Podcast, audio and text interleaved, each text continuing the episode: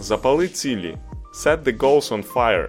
Корисні звички, поради та лайфхаки для активного і насиченого життя.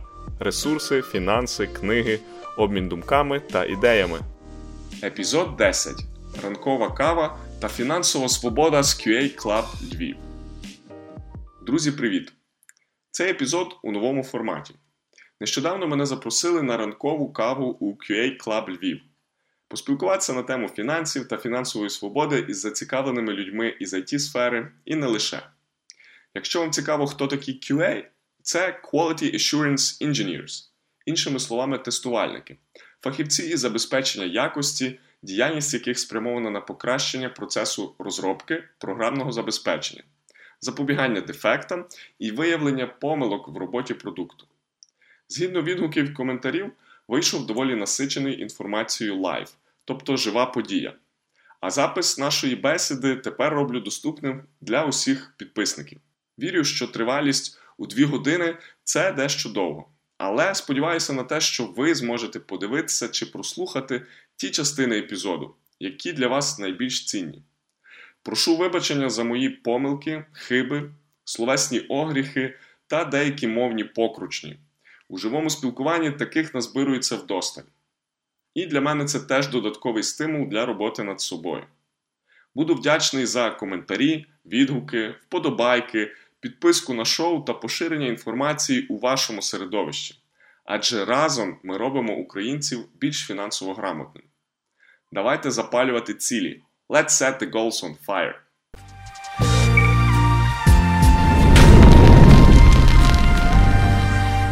Тому що ти не замислиш і не, не витрачаєш ресурси на те, щоб згадати ще щось там, що там має бути. Це Дуже класний підхід від всіх класиків Аллена Getting Things Done, що типу, то, що ти забираєш е, з голови, оцей handling того, щоб не забути, що я маю зробити. Типу, ти молодець, що ти згенерувала цю ідею, ти раз її записала, додала в свою систему. Вона тобі нагадує, для цього є гаджети, для цього є ці всі застосунки, і і дуже розумно не тратити свою ментальну силу на те, що о чи я згадаю до 25-го числа заплатити комуналку. У мене, наприклад, і на комуналку теж є нагадування. Знаєш, нас традиційно, як в айтішці, гроші назбирав, квартиру купив, все, це максимум розуміння, як відкладати гроші. А от якісь такі більш цікаві е, інструменти інвестицій було б дуже цікаво послухати. Я нещодавно почав вкладати в банку гроші. Від Монобанк, так? Да, да, да, да. А вибрав ціль якусь конкретно, чи так просто? Так, звісно, на ровер. О, класно. Є ціль на ровер, на тонування, на на гейзерку нову. Потроху. Наприклад, Монобанк дуже класно хитро робить з своїми цими з кешбеком. Це така класична поведінкова економіка. Якщо ти не зайдеш і не зробиш на початку місяця розподіл, на що ти хочеш кешбек, тобі він не буде автоматично зараховуватися. Тобто кожного першого числа я, наприклад, собі ставлю ще ремайдер. Вони іноді там в апці пишуть, що прийшов час розподіли кешбек. Ну поки ти не зайдеш і intentional, і не вибереш категорії, ну нема кешбеку. І це теж поведінкова економіка. Всім ще раз привіт. Е, дуже раді всіх знову бачити на нашій ранковій каві онлайн. Вже, мабуть, третій чи четвертий раз так збираємось. Кожного разу у нас новий класний, дуже цікавий гість. І сьогодні неймовірно рада представити вам Романа Кошовського. Роман е, наш практично колега, бізнес-аналітик, також автор блогу Креатив розвиток пошук. І що насправді найбільше зачепило і чому ми покликали Романа сьогодні. Він автор серії відео на Ютубі під назвою Setting Goals on Fire про фінансову свободу і, взагалі, концепт фінансової свободи в українських реаліях. І, в принципі, я йду на м'ют. Роман, тобі слово. Дуже дякую. Кілька слів ще про себе до того, як перейти в бізнес-аналіз. Я навчався раніше на міжнародній економіці, цікавився економікою давно. Я працював деякий час в сфері зовнішньоекономічної діяльності, імпорту, переговорів і воно не було напряму пов'язано з it сферою але було пов'язано якраз налагодженням комунікації і там вибудовою якихось правильних бізнес-стосунків. Потім я трошки підівчив проектний менеджмент і BA сторону, і тепер другий рік працюю бізнес-аналітиком. У нас тут у Львові. А, Моя ціль сьогодні, зокрема, як і ціль моїх відео серії Запали цілі, це згуртувати людей, які мислять критично і стараються самостійно якось е, нашкрябати трохи тих знань про інвестиції, про поведінку з фінансами, про свою власну психологію, бо дуже багато і в фінансах, і взагалі в успіху, в звичках це є вміння зрозуміти свої особливості і підлаштувати своє життя і свій простір так, щоб не піддаватися на непотрібні спокуси, а спонукати себе до правильних звичок, в тому числі там інвестиції, відкладання. І тому сьогодні я думаю, ми в першу чергу пройдемося по запитаннях, які були цікаві людям і які задавали вони в е, своїй е, формі. І, звісно, це є відкрита комунікація, в когось будуть якісь коменти, доповнення. Ми на це можемо відійти. Я знову ж таки, як дисклеймер, моя основна діяльність це бізнес-аналіз, трохи блогерство, трохи ділюся порадами на фінансову тему. Багато чого пропустив через себе, щось ще в процесі і жодним чином моя думка чи якісь висловлені тут поради, вони не є там financial advice, і вам там не треба зразу бігти і робити так, як сказав Роман. Я приймаю варіант, що я багато де сам помиляюся, я теж навчаюся. В кожного з вас може бути свій досвід, який не мапиться на то, про що я говорю. Також є 100% сфери, де кожен з вас міг бути в чомусь більш прокачаний, і ми будемо раді послухати ваш фідбек, ваш, вашу відповідь. І Мій плюс в тому, що я не прийшов продавати якийсь продукт, і зазвичай от ринок цих фінансових послуг він підпсований тим, що люди розказують, як класно інвестувати в продукт X, тому що в ньому ви будете там з золотими горами. Я наразі там консультую приватно, але це не є моя основна діяльність, і я не є зацікавлений в тому, щоб вам щось продати. Сьогодні я хочу поспілкуватися, тому що радий бачити людей, яким цікава тема фінансів, цікава тема розвитку.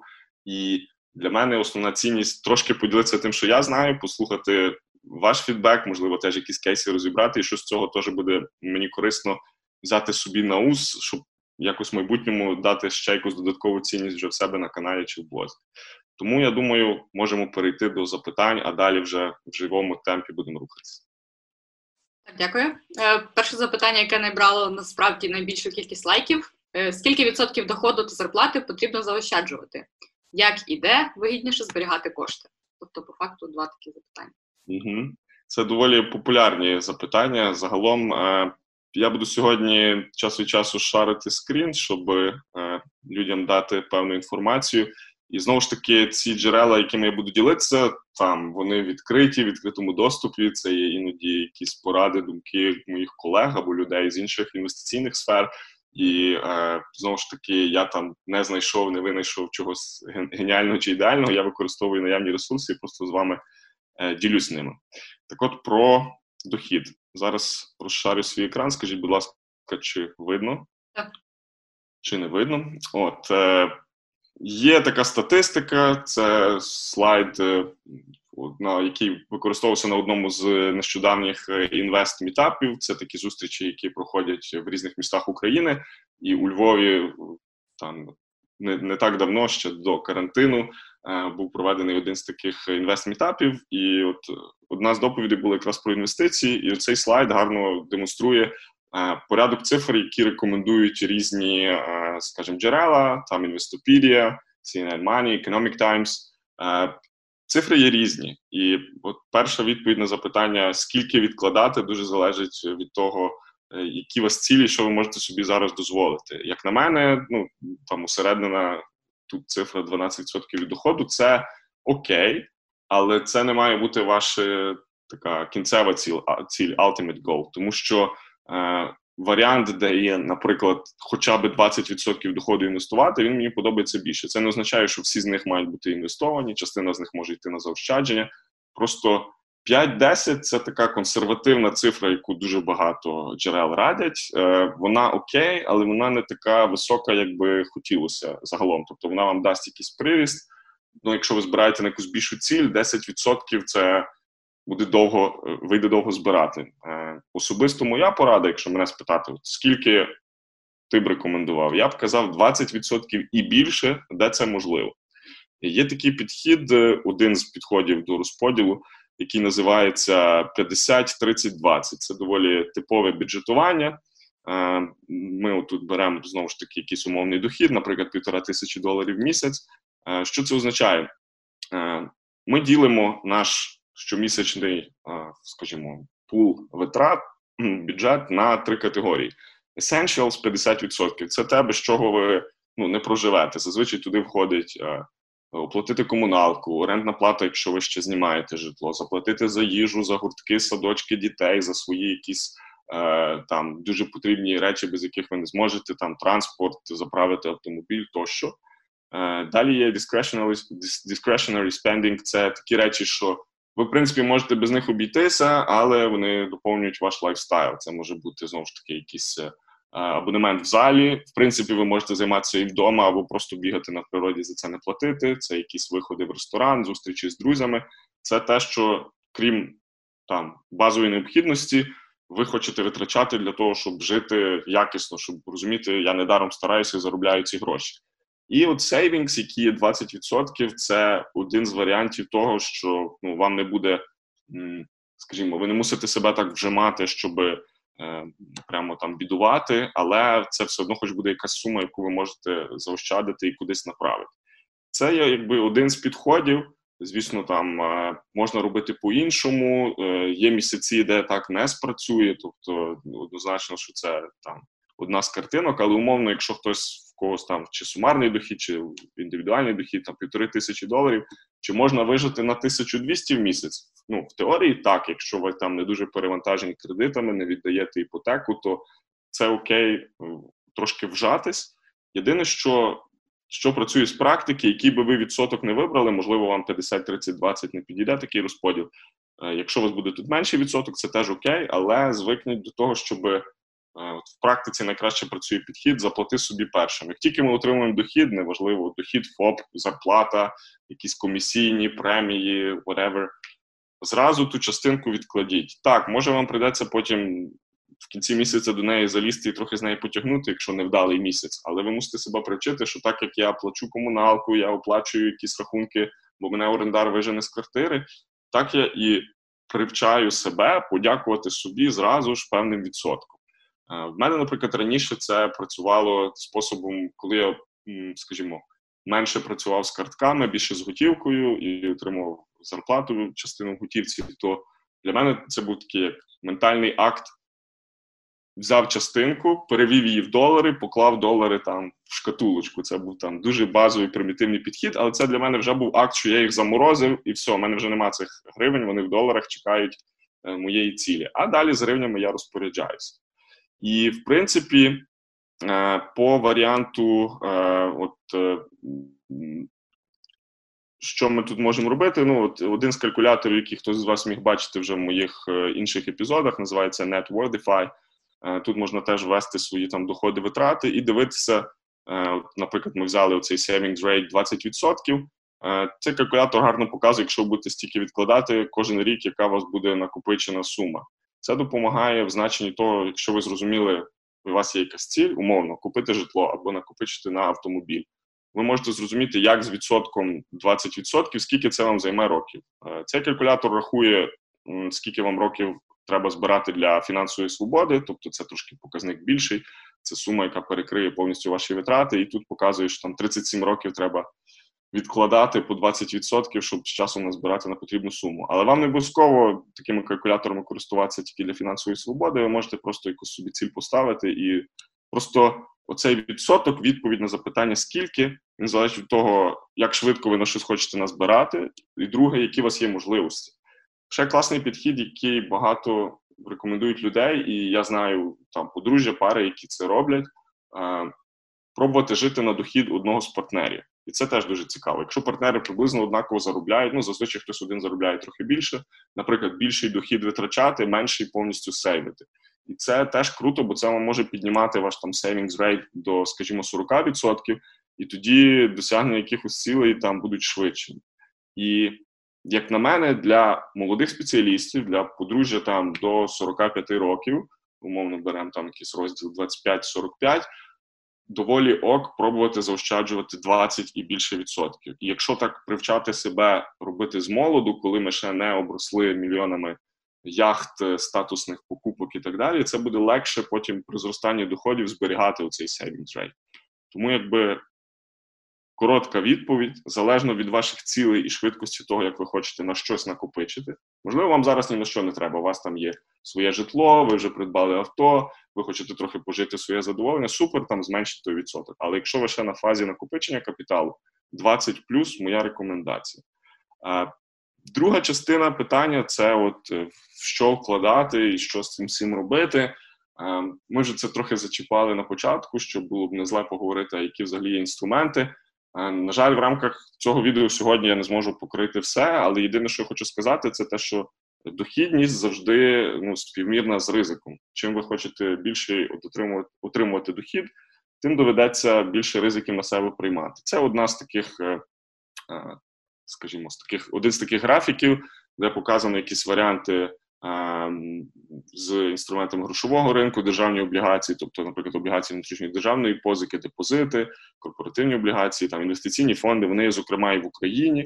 І далі йде там нерухомість, метали, акції, Форекс, фьючерси, і пішло-поїхало. Е, Якби, на мою думку, людині, яка тільки починає щось робити своїми інвестиціями, кудись сильно далі за депозити, можливо, гривневі доларові облігації внутрішньої державної позики, не варто дивитися. Якщо у вас е, там стартова точка, постарайтесь назбирати на 3-6 місяців своїх витрат. Це базова там фінансова подушка, про це неодноразово говорилось. А коронавірус довів, що це дуже важливо, бо ті люди, кого звільнили і в кого не було навіть у цього прошарку базового, їм дуже було важко. Ми не можемо знати, що буде в майбутньому. Тобто, базовий інструмент, куди це трохи під матрац, трохи в якісь банки. А якщо ви накопичили там вже 6 місяців своїх е, витрат, а краще взагалі 6 місяців своїх доходів, тоді переходимо далі і думаємо про е, депозити в інших банках, про ОВДП. Ми ще трошки про них згадаємо пізніше.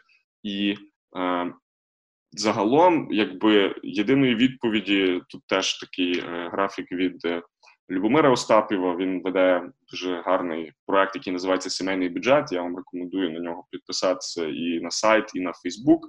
От тут теж порівняні різні інструменти. Зараз ми там по всіх не пройдемось, але е, от тут ми дивимося те, що доступно в Україні.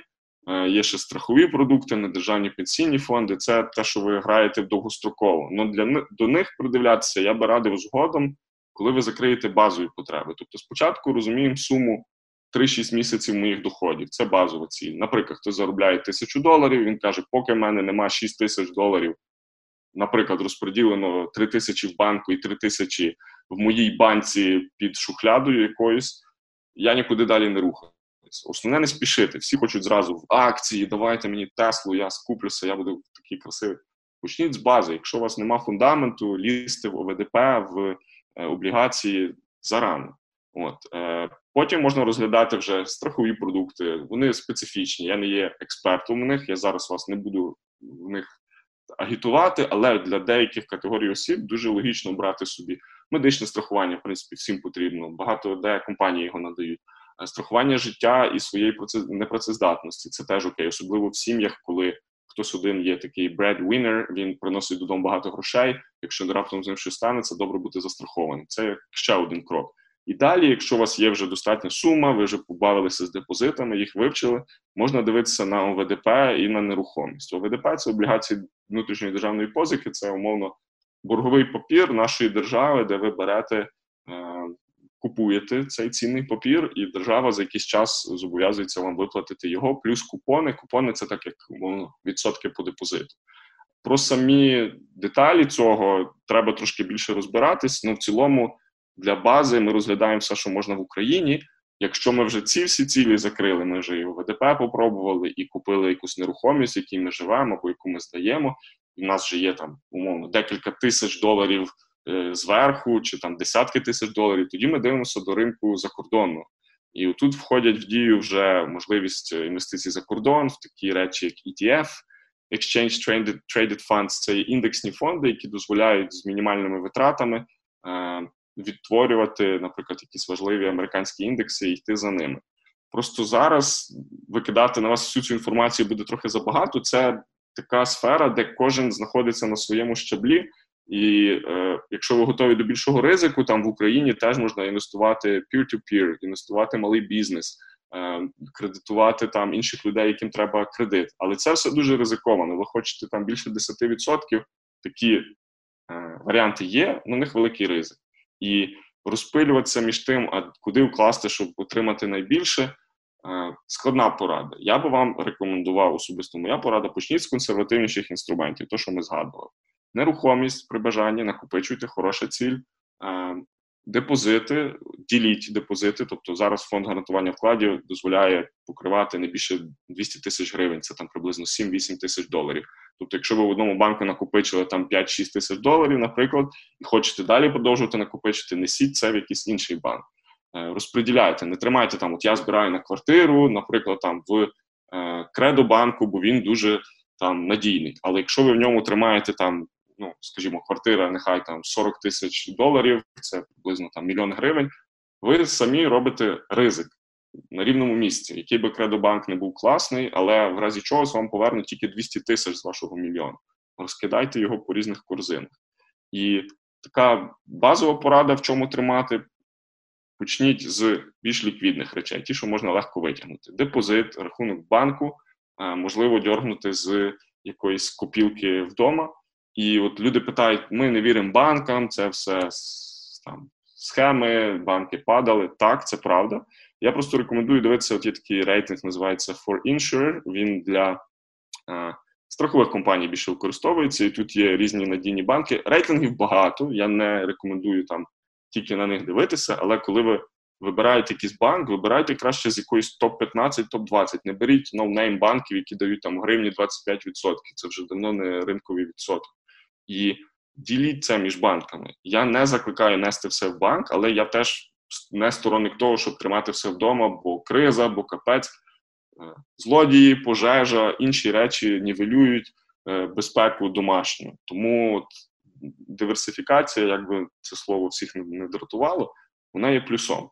Виберіть якісь банки. Наприклад, там ви умовно берете Райфайзен, бо він дочка європейського, і для балансу ви берете там, не знаю, Приватбанк чи е, whatever інше, е, якийсь такий більш приватний банк. Е, і тут теж варіант. Приватбанк зараз там він державний, це теж ризик. Е, але ви таким чином розкидаєте на Райфайзенбанку одна сума, на приваті інша. І в разі чогось у вас є трохи різні банки. Якщо буде тяжко з державним сектором, приватний може так швидко не завалитися. І навпаки. Нема якогось там єдиного найкращої рекомендації, але тримайтесь краще таких Е, банків, яким там і довіряють страхові компанії, які є на слуху, з якими можна легко вийти на підтримку, які мають достатньо відділень, і в разі чогось ви можете з ними е, поспілкуватися. Тому, е, підсумовуючи, скажу по цьому питанню. Класно відкладати 20% і вище. Чим вища у вас ця цифра, тим швидше ви досягаєте певних цілей. Куди інвестувати, є різні інструменти, їх треба вивчати, досліджувати. Я не рекомендую гнатися за дохідністю і от е, летіти в біткоін чи ще кудись, бо це дуже круто. Є багато розумних слів, опціони, фьючерси. Це не всім потрібно. Почніть з бази, почніть от тут з цього варіанту, який всім притаманний, а далі вивчайте, досліджуйте і пробуйте. Якось так. Дякую, особливо дякую за підсумування всього вище сказаного. Наступне питання: що ти порадиш почитати, мабуть, і подивитись на тему фінансової свободи? Окей, зараз теж шарю свій екран. Е, Загалом я попробував підготувати невеличку підбірку більше книг, е, е ніж каналів. От нещодавно бачив таку непогану підбірку від е, Junior IT Step Academy. Я знаю людину Мар'яна Руда, яку цю підбірку яка цю підбірку робила. Ми з нею знайомі. Е, Якби на почитати, я рекомендую такі дві загальні поради: а читайте щось, що пов'язане з фінансами. Це в принципі корисно. Б. Читайте ширше літературу інших варіантів, інших напрямків, там і економіка, і дещо з прози, і якісь такі речі більш філософські, як, наприклад, Атлант розправив плечі, для когось ця книга зайшла, хтось її там ненавидить, бо вона довга і нудна, але, наприклад, в ній є дуже багато е, такого такої е, економічної мудрості, захованої в сюжет. Е, от е, короткі поради по книгах. Базовий такий ну, рівень перший, з чого треба почати і що може бути корисне. Е, отут зліва е, найбагатший чоловік в найбагатша людина в невеличка книжка, пояснює концепцію, пояснює, чому класно відкладати і як це може допомогти вам досягти своїх цілей. Гарна книга для дітей і для дорослих Бодо Шефер Пес на ім'я Мані. Е, є там аудіоваріант, можна дати почитати. Я, наприклад, коли своїй племінниці дарував, і ми з нею це читали, було цікаво, і для дорослих теж добре. Так, там деякі концепції спрощені, не все з цих книг там дорівнює досвіду в Україні, але це база, де ви вчитеся, чому добре відкладати, чому добре міняти свої звички, і, і розуміти, що не треба все спалювати зараз, а жити трохи майбутнім днем, відкладати на майбутнє.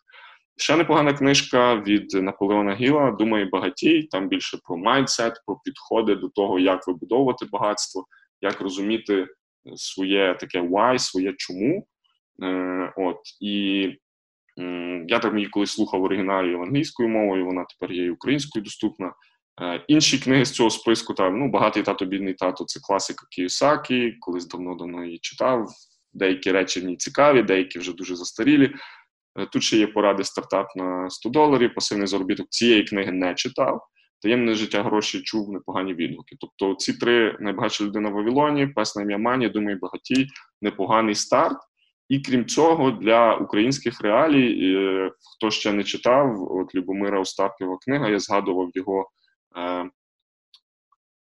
проект Сімейний бюджет. У нього є вже книжка з 17-го року Любов та бюджет вона більше під українські реалії, і якраз там розказується про інструменти, що можна вкладати в Україні.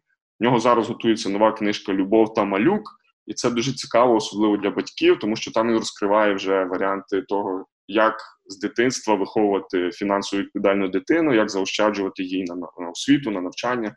Е, ця книжка інша доступна по передзамовленню, її ще поки нема. Любомира знаю особисто. Книгу теж купував, дарував не одним друзям як мінімум цікаво, зверніть на неї увагу. От, Якщо ми говоримо про щось більш таке прокачане і варіанти, що дослідити за межами таких більш базових книг, то я порекомендую три з них. Перша, яка мені дуже імпонує, I'll teach you to be rich. Я навчу тебе бути багатим. Реміт Сейті. Американський підхід до таких автоматизацій інвестицій. Не все з цього аплікабельне для України, але в нього дуже гарний такий стиль е, такого гумор, поєднаний з call to action. От ви його слухаєте чи читаєте, і просто аж хочеться сказати, чому я цього не робив давніше, де я в своїх фінансах, чому я сиджу, дивлюся і нічого не роблю.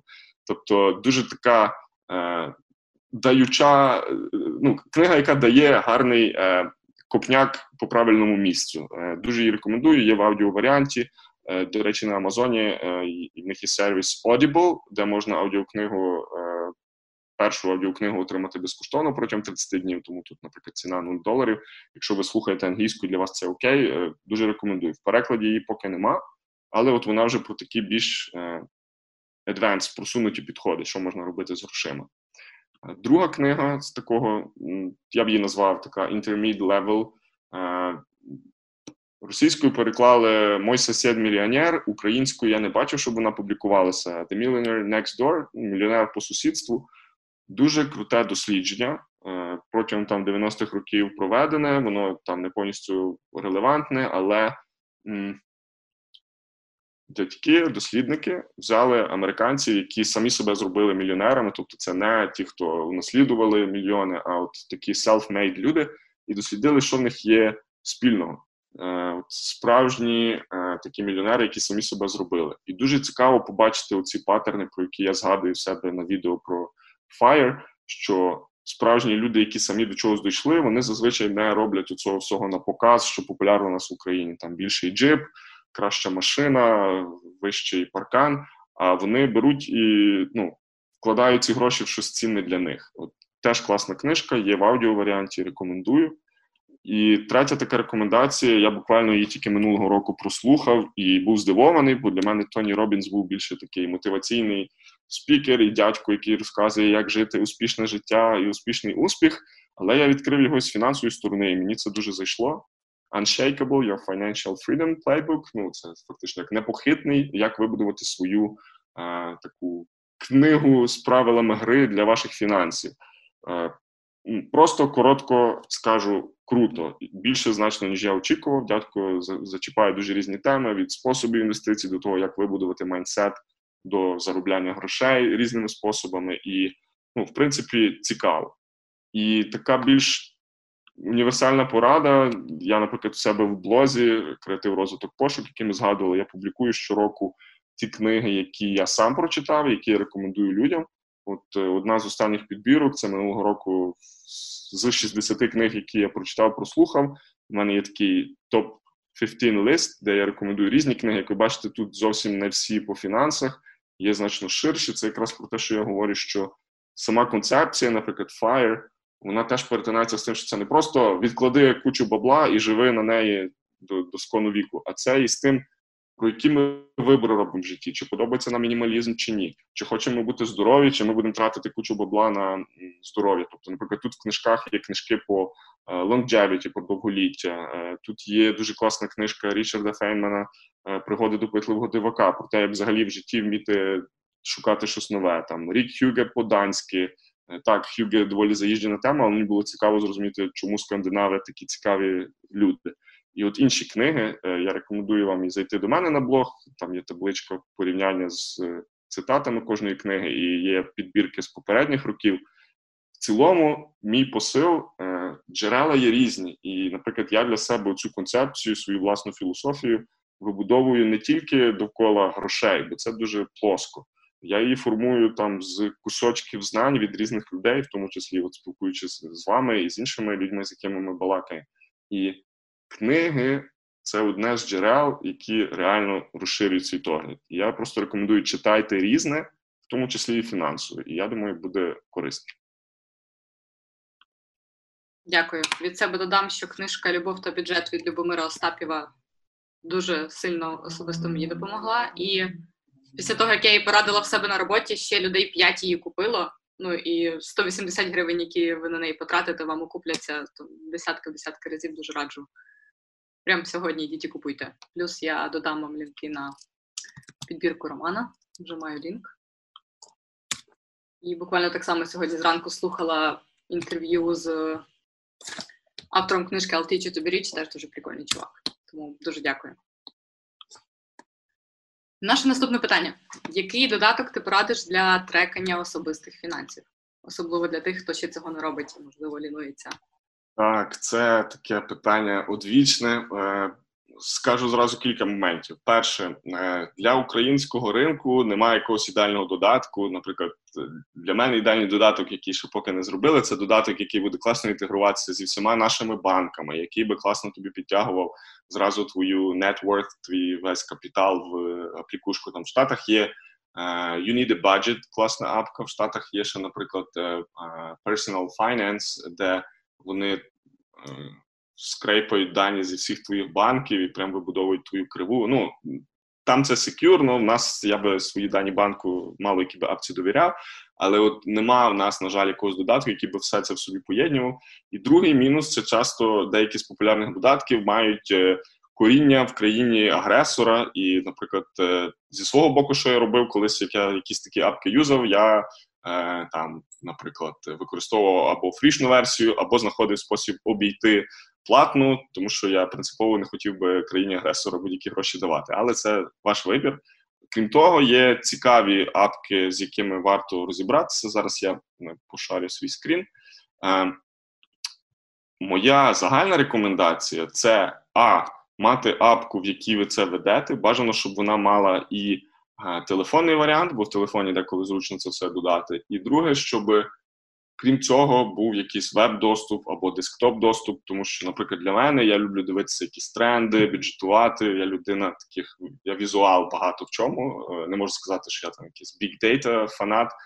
Але я люблю трекати там свої кроки, свою вагу, свій відсоток жиру в організмі. Тобто я трохи такий фанатик е, стосовно даних, тому що для мене, от так само як в хебітах витрачання, то, що люди говорять, о, я витрачаю на то стільки, дуже мало корелює з тим, що вони насправді роблять. Тобто, тільки коли ви потрекаєте реальність, реальний стан своїх фінансів, ви зможете побачити якісь схильності. Перед цим ви будете думати, ні, ні, я от на ці речі трачу мало, це насправді там не знаю, з'їдає мені е, щось одне. Е, тобто, а, почніть трекати хоч якось, Б, виберіть апку, яка вам зручна і щоб вона бажано мала десктоп варіант, де ви можете подивитися графіки, бо на телефонах не дуже зручно. І інше, про що люди часто забувають, це Не забувайте стару добру Excel або Google Spreadsheet. В, наприклад, в того ж Любомира, якщо пошукати в нього є такий шаблон, який називається там Мій капітал, і ви можете там внести всі свої там депозити, кредити, тощо він вам буде підбивати загальну вашу суму. Я, наприклад, собі веду свою окрему Excel, в яку я раз в місяць, іноді дещо рідше. Просто теж роблю підсумок по всьому, що в мене є, які в мене є активи, які в мене є там ОВДП, скільки я кому дав позики тощо. І крім апки, в якій це все класно візуалізовано, старий добрий Excel дає тобі потім змогу це все посортувати, витягнути, зробити будь-який звіт. Не всім це треба.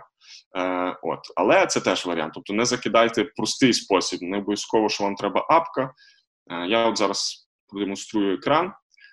Це один з наборів апок, е, до яких можна придивитися: Spendy, CoinKeeper, е, MoneyWiz е, і ZenMoney. Ну тут я говорю якраз про варіанти додатків з країни-агресора. Якщо ви можете знайти спосіб, як їх не використовувати, або використовувати їх безкоштовно, це буде класно. Користувався раніше Spendy, пробував MoneyWiz. Оці два не пробував, але про CoinKeeper чув непогані відгуки. Також є цікава стаття на порталі знову ж таки сімейний бюджет про е, от той же ж CoinKeeper, його порівняння, плюси-мінуси. Spendy, Чехія, до, до речі, доволі цікавий додаток, е, по якому теж варто пройти. Є Фінкі, Україна. Я колись собі ставив, поганяв пару днів, але довго його не використовував. Е, це цікаві варіанти. Крім того, е, якщо ми говоримо про додатки, є на Доу такий класний тред, який якраз Любомир і починав, е, який називається Якими сервісами для обліку домашніх фінансів користуються? І там 100-500 коментарів, де люди реально міряються тим, що в кого крутіше. Я скажу так, що з руками там я, наприклад, свій бюджет і свої фінанси трекаю з кінця 2013 року дуже все мінялося. Нема там якоїсь апки, з якою ви проживете все життя, тому будьте готові там імпортувати, експортувати ці свіжки, щось перекидати, переводити, залежно наскільки ви хочете заморочуватися. Але от в цьому треді, от, наприклад, Любомир теж рекомендує Спенді або Фінкі. От теж говорить про авторську табличку або в голові. Я в голові не рекомендую. Просто авторська табличка з підбиттям було би добре. Е, ну і тут люди рекомендують більше, хтось пробує дефолтні. Там я веду Монобанку. Монобанк дає гарний такий зріз ваших щомісячних витрат, але він вам не дасть класного, ну, доброго трекінгу, network і так далі. Але от тут можна теж поритися, собі пошукати, може вам щось підійде інше. Нема ідеалу, але з тих апок, які я назвав, можна попробувати поставити, подивитися, що вам зайде. Крім цього, е, знову ж таки, так, секундочку бо мені ця панелька заважає з вами поділитися зараз. зараз. Е, Крім цього, є інші апки, які я, наприклад, свій час юзав. Одна з них Social Finance, е, інша ще в деякий час я вів була Moneyfy. Е, так, От, ну, Немає єдиного додатку, який підійде, але ви можете з ними побавитися. Для мене важливо, там, щоб він був зручний, щоб він синхронізувався, щоб була мультивалютність, тому що я не веду все в гривні і ну, незручно, треба мати долари, євро тощо. І е, крім цього, ага. крім цього, є ще цікавий додаток, який називається Lean, і про нього недавно писали теж е, він. Е, Вийшов недавно, він теж український. Любомир робив його огляд, простий трекер видатків. Е, ну, Звучить Lean, як відома нам частина Lean розробки в IT. Е, сам я ним не користувався, але там кажуть, що є підтримка монобанку і привату, що якраз покриває оцей біль людей, таких як ми, які багато користуються тими банками. Про секюрність мені поки рано судити. Тут є от фідбек, зможете собі пошукати. Як мінімум, це цікавий розвиток подій, бо в Україні стараються робити продукт, який закриває потреби. І мені, як бізнес-аналітику, коли я завжди шукаю біль і спосіб його вирішення, такий підхід подобається. В них ще тут багато чого нема. Ну теж придивіться. Тобто з українських ми згадували Фінкі і Лін. Е, от е, в цілому, це такі основні поради. Єдине, що я скажу, що е, крім вказаних додатків, дуже рекомендую. Е, варіант люди деколи кажуть, кажуть, що важко вести, я забуваю трекати, забуваю, тяжко вносити. Для когось це апка, вона як показник того, що от, тільки я купив, вийшов з супермаркету, зразу там забив. В когось так працює тригер. Хтось, наприклад, як я, Я собі раз в кілька днів просто витягую там, наприклад, звіт в моно, звіт в приваті, і там за 7-10 хвилин підбиваю собі в апці на десктопі чи на веб. Мені так зручніше, ніж в кожну купівлю заносити. Але іноді я маю і апку під рукою, якщо це був якийсь там е, кеш, і я можу забути, бо нема чеку, то я швиденько ввів, кинув в кишеню, воно синхронізнулося. І от зрозуміти, який у вас поведінковий паттерн краще, чи носити з собою чеки і підбивати потім, чи заносити зразу. Я собі даю і таку опцію, і таку. Я можу зберегти чек, але в мене є виписка в банку, я собі потім вніс і, і не парюсь. Е, по порадах люди часто закидають. Е, отут, як Роман раніше згадував, що класно мати ціль. Якщо от я хочу велосипед, я розумію, для чого я це роблю. Тоді для мене це не просто нудьга і введення витрат, бо так треба, бо бо там, почув Романа Кошовського, що так треба робити, або почитав ще десь, що це важливо. Ви мусите розуміти ваше чому. Перша ціль зрозуміти, а куди йдуть насправді гроші. Бо дуже часто все, що ми виявляємо, не дорівнює тому, куди вони йдуть. Я завжди кажу, що по звичках, фітнесу, фінансах дивися не на слова, дивись на таймлайн і на свій прогрес. Все інше булшит не працює. Так само тут ви сказали собі, я даю собі три місяці, я помучуся, я поведу цю апку. А, Я згоден, що в сім'ї, наприклад, може бути важче, бо хтось один на це задрайвлений, хто скаже, мені пофіг, мені не треба. Може ви приймете варіант, що іншій людині, якій там вона не хоче вести витрати, скажімо, наприклад, жінка веде всі витрати, а чоловік каже: в мене все нормально, мені там сума X треба на місяць, решта мене не чіпає. Окей, тоді жінка заводить витрати, там витрата на мого любчика. Е, не знаю, там 10 тисяч гривень. Вона йому віддала тих 10 тисяч і забула про них, а свої витрати чи сімейні далі трекає. Забула про Любчика. Що? І забула про Любчика.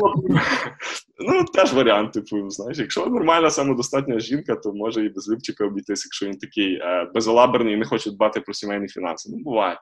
От. І, і це теж варіант. От Так само, як е, я думаю, і в книзі. Е, любов та бюджет теж розглянуто різні варіанти, як можна вести сімейні фінанси. Там спільний бюджет, розділений бюджет, поділ на категорії. Ти там платиш комуналку, інтернет, я плачу за їжу. Ну, кожна сім'я це приймає по-своєму, немає ідеалу. Але а, почніть трекати, щоб назбирати якийсь зріз, хоча б три місяці. Потім зробіть от таке як бюджетування, де постарайтеся собі закласти а, умовно там на їжу. Ми витрачаємо. Не знаю, там умовно 200 доларів в місяць, не більше. Ясно, що їжа не найкращий варіант там, де ви будете врізати свої витрати, але ви можете різати там, е, менше ходити в якийсь ресторан, ще щось. Ну тут знову таки holy war між тим, що я ж хочу жити, я хочу витрачати те, що я заробила. Це окей, але от вертаючись до першого питання, де я казав, почніть хоча б з 20%, допоки ви взяли ці 20%, забрали і не включаєте їх в свій місячний бюджет, ви їх зразу інвестували. Все інше діліть собі guilt-free, не відчувайте за них якусь вину, що ви на щось потратили. І от далі, е, як у вас вже є цей трекінг, я рекомендую не забувати свою Excel-табличку, де там раз в квартал просто підбати всю суму. Розумієте, там додати всі мої депозити, ОВДП, позики, кеш, заначка, якісь там бонуси. Це сума X. І, наприклад, я дивлюся, ага, для квартири мені ще бракує XXX. Як мінімум, така Excel, я собі її веду, вона показує тобі big picture, а додатки для е, такого поточного зрізу. Тому ці додатки, що я навів, пробуйте, я думаю, буде корисно. Круто, дякую.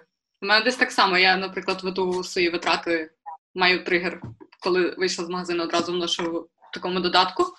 А це велика картина банально в Excel, бо насправді не знайшла якогось класного рішення, але теж раджу принаймні почати вести, бо буквально недавно говорила зі знайомою, вона каже, що там от на карантині сіла, задумалась, е, порівняла всі свої витрати за пару місяців, зрозуміла, що вона живе насправді в мінус. І на питання: а де ж ти береш цей мінус грошей? Чи ти живеш в кредит? Вона каже: Та ні, типу, батьки допомагають. Тобто в людини взагалі прийшло розуміння того, що вона живе в мінус, буквально от тільки через те, що вона нарешті сіла, задумалася і почала це трекати. Тому це насправді дуже корисно фіксувати сам факт. Це дуже гарний інсайт, е, особливо ну ми тут говоримо окей, е, діапазон людей їхнього віку різний, але дуже часто там ще в 20 до 30 є така звичка, що десь там умовно батьки давали гроші, поки ти був студент. Ну та окей, ти ще тоді сильно не заробляв. Е, я не кажу, що зразу там з першою роботою ви маєте повністю відмовитися від будь-якої допомоги від батьків. Це дуже індивідуально. Але, от, от так як ти кажеш, це чітка відповідь без самообману собі. А як я зараз живу? Де зараз моя точка? Оця людина, напевно, подивилася, зрозуміла, ага, як я цей мінус реально можу покрити. Якщо я не в кредитах, значить я беру в батьків. Як мінімум, це усвідомлює, що окей, я хочу там, наприклад, за рік вже нічого не брати в батьків і накопичити там, не знаю, на велосипед і на поїздку в Карпати. І це вже людей мотивує. Задуматися, бо багато хто живе або так як ти кажеш, де звідки зберучи джерела доходу додаткові, або висять на кредитних картках. І для мене було дуже велике відкриття.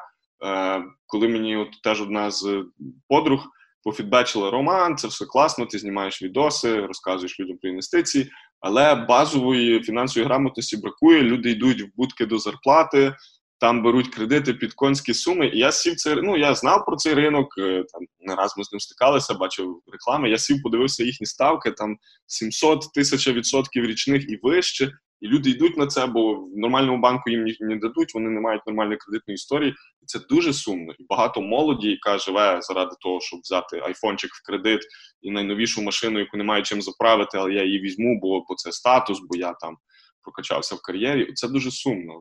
Тут ну не новішу, а скорше на бляхах якусь стареньку. Ага. Теж варіант.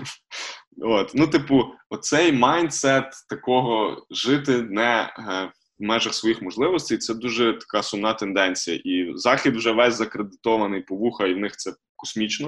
У нас ще поки це не так, але ми доходимо до тої споживацької культури, де ти мусиш собі купити там круте паркомісце, яке багато коштує, щоб туди ставити свою дуже дорогу машину. І це нормально. Тобто я не проти того, щоб мати гроші на те, щоб купувати дорогі речі. Це круто, але якщо ви їх самі заробили, а не залізли в кредит заради цього. Якщо ви генеруєте такий класний дохід, у вас є бізнес, будь ласка, літайте на всіх літаках і яхтах світу, але ви будете знати, що ви собі не брешете і ви можете собі це дозволити. Інше діло, що люди дуже обманюються і в it сфері, зокрема, коли дохід росте, ти стаєш краще з фахівцем, там junior, mid, senior, якийсь там лід, тебе є класне бабло, але я бачив не одного такого фахівця, до якого ти приходиш, що з ним поговорити чи поконсультуватися. Він там каже: умовно там заробляю 4 тисячі доларів. Ну, нормально, ЗП, класно, довольний лід. Скільки в кінці місяця лишається? Ну, може, там 100-200 доларів. І ти думаєш, типу, він там зустрічається з дівчиною, що навіть немає сім'ї, там вони живуть разом. Е, На що ви тратите стільки бабла? Ну, це можна, завжди можна вигадати, на що потратити. Це як оцей е, закон е, чи Мерфі, чи як він називається, що задача заповнити весь той час, на Паркінсона, закон Паркінсона. О, так, який ти на нього виділиш. І так само гроші. Якщо придумати, можна будь-яку суму витратити. Але от в його випадку не ну, дуже багато на всякі fancy stuff, які йому реально не треба, і він майже зовсім нічого не заощаджує. Тут питання: ти став high-earner ом, ти багато заробляєш, це класно. Але якщо там тебе відрізати від твоєї зарплати, ти ледве там місяць-два протягнеш, а ще й оренда дорогої квартири, яку ти винаймаєш, бо ти поки навіть не думав заощаджувати на власне житло. Дуже від вибору людей залежить. Тому більше ціль в тому, що трекайте фінанси, розуміти, для чого вам на що заощаджувати, і краще починати жити за своїми лімітами. Іноді це означає себе в чомусь поки що обмежити, але щоб потім мати змогу насолоджуватися тим повноцінно, а не в кредит. Е, поки що Роман розповідав, згадала одну таку штуку, дуже хочу поділитись. В книжці Річарда Талера, здається, наш е, українською перекладна як поштовх про поведінкову економіку. Є дуже дуже багато прикладів насправді е, про те, як люди відкладають гроші, як їм лінь це робити, як вони вибирають собі там, наприклад, пенсійний план з дефолтними поганими якимись опціями і так далі. Але була дуже цікава програма, яку б дуже радила айтішникам, особливо починаючим айтішникам. Вона називається Save More Tomorrow. Тобто ви, наприклад, не знаю, отримуєте як джуніор, скільки зараз джуніор отримує там 300 доларів, 500 доларів, і ви там розумієте, що це ваш ліміт, хай там 475, я не знаю. І там через півроку вам підняли зарплату на 100 баксів. То от ви не збільшуєте цей ліміт свій на 100 баксів, а ці 100 баксів, ніби вас вам їх і не додавали. Ви їх відкладаєте одразу. Тобто ви якомога довше притягуєте цей свій якийсь обмежений ліміт зі своєї джуніорської зарплати поки там не знаю, не стається впритик. А оці всі додаткові гроші, які вам дали в надбавку, ви їх зразу відкладаєте. Тобто, ви навіть не встигли про них запам'ятати, що вам цю зарплату додали. Це дуже крутий буде буст будь-яким заощадженням. Ну ну там на цьому побудовані цілі класні пенсійні плани, особливо в Штатах, де з цим дуже дуже складно. Дуже багато компаній, і люди там справді через брак якоїсь фінансової освіти, через просто особливість людського мозку не можуть придумати які там як їм відкладати більше, то просто програма в тому, що коли тобі збільшують зарплату, ти навіть про це не думаєш.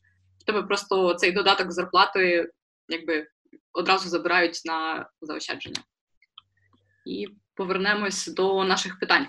Наступне Я питання. Одну секунду, що ще тільки додам. Ну дуже влучно. По перше, і книга чудова. Кожному рекомендую, незалежно чи ви там економіст чи ні. Якби наші державотворці почитали, хоча б не знаю, 50% тих людей, які рвуться в владу, не маючи просто мінусові маючи компетенції, хоча б почитали цю книжку, це б вже був супербуст до розуміння, як складати все, що хочеш, від бюлетенів до правильного UI в своїй аплікушці. Ну вона дуже класна про вибір взагалі, зокрема фінансовий. І от один з тих підходів, про які ти згадала, це от якраз не піддавання інфляції способу життя. Lifestyle inflation в Штатах це дуже поширений феномен. Є, до речі, про це стаття називається Інфляція способу життя. Так і можна загуглити. І там розказую я про ці всі pitfalls, як ми себе обманюємо, що я там буду щасливіший, коли переїду в крутіший будинок, або там е, буду мати трохи більшу зарплату, я буду довольний. Ми ту зарплату отримуємо, далі йде гедоністична адаптація, ми ж до неї звикли, ми хочемо більше. От привчити себе не те, що е, радіти меншим, але радіти тому, що є, а весь додатковий буст направляти в якесь продуктивне, не в роздування поточного, а в щось своє справді собі потрібне. Там квартира, авто, освіта дітей. Це дуже цінно в майндсет закласти. А цифри у кожного будуть свої, але от з ростом цих цифр ти ти збережеш цей майндсет, що ага, нова прибавка це не дорівнює зразу ріст витрат. Я можу з нею зробити щось інше. Це дуже цінно. Давай наступне запитання. Е, Чи можна в Україні протримуватись філософії FIRE? І адже в цьому багато західного віяння, і чи застосовано воно у нас? Можливо, варто почати, що таке філософія FIRE, бо не всі дивилися. Хтось, хтось, напевно, та е, подивився. Значить, е, FIRE е, це взагалі англійською така абревіатура, чотири великих букви F-I-R-E, Financial Independence, це фактично фінансова свобода. Retire early, ранній вихід на пенсію, рання пенсія. FIRE – це як абревіатура, вона співзвучна з вогонь.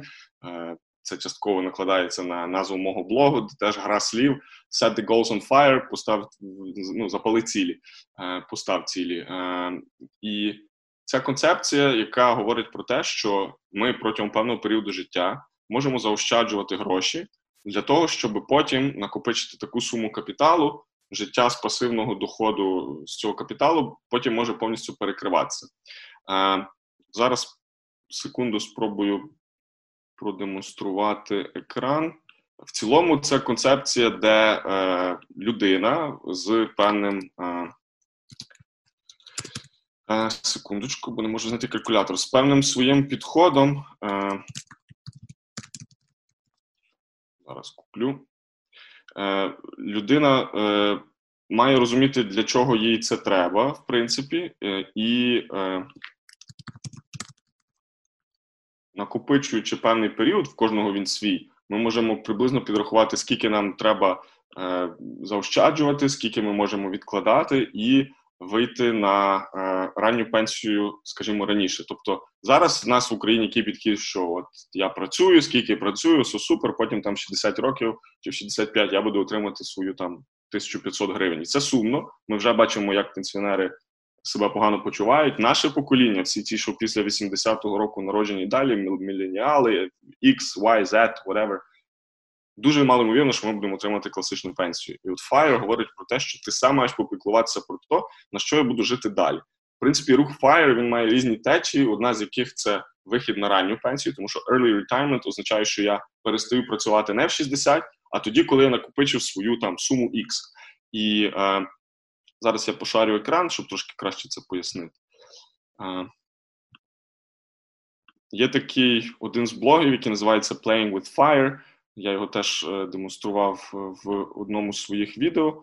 Що в них є корисно? В них є тут документалка про людей, які там йдуть до цього FIRE, і, зокрема, в них є е, оцей Retirement Calculator. Е, це фактично тулза, яка дозволяє вам зрозуміти, скільки вам часу треба помучитися, щоб дойти до е, свого е, ну, своєї цілі в е, накопиченні. Ідеальна там сума в майбутньому це є сума, з якої ви можете забирати щороку 4%, і вона не буде, скажімо, згорати. Тобто дуже проста формула: це ви берете ваш річний дохід і множите його на 25.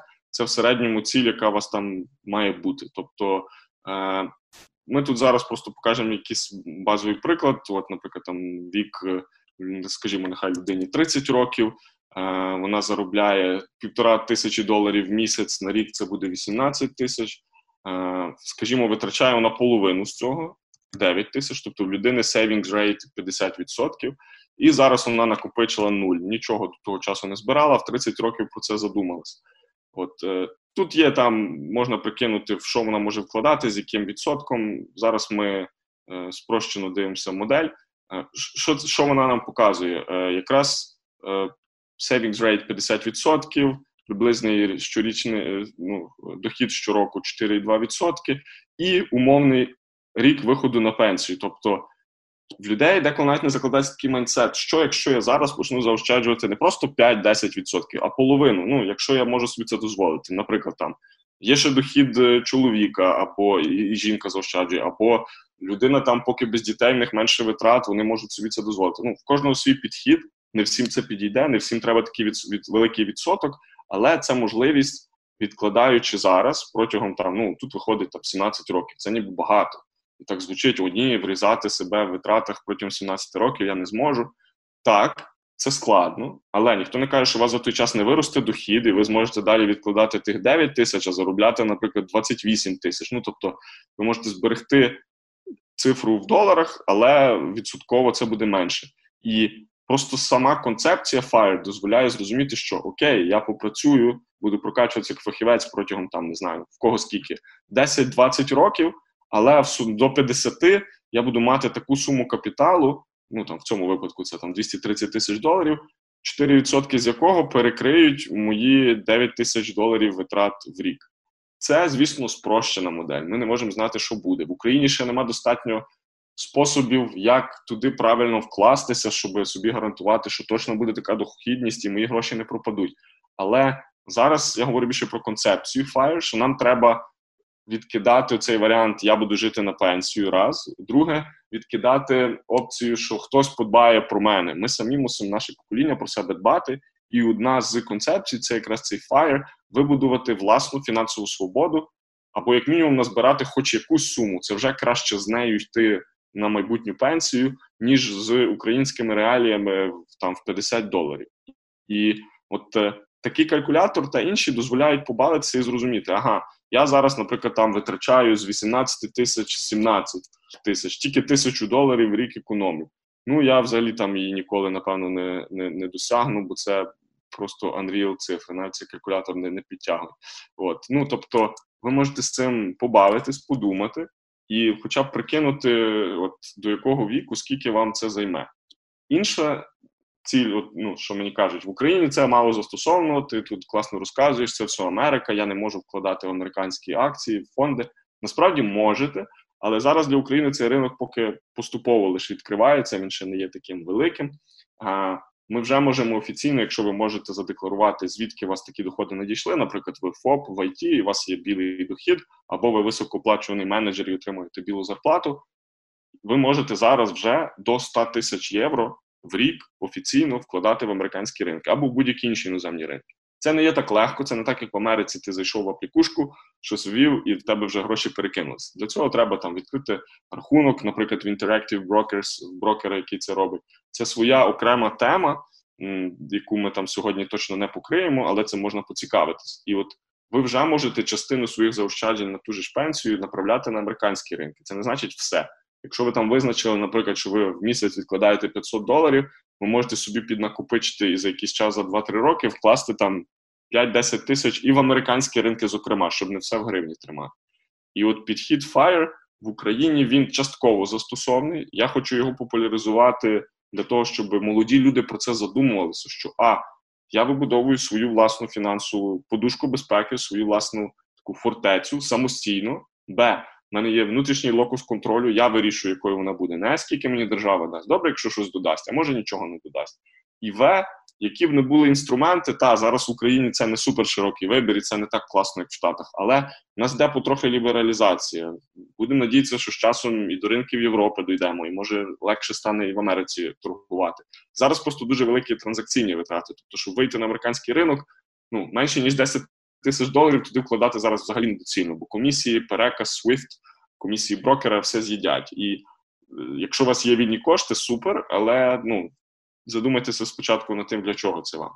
І от FIRE в Україні застосований, але треба розуміти, як. Треба починати з маленького. І отут один з графіків, який мені класно подобається, про е, якраз компаундінг, про, про наш. Е, як же воно українською гарно звучить, це фактично капіталізація відсотків. Е, показує е, варіант. Ну, два кейси про те, чому починати рано. Це дуже круто.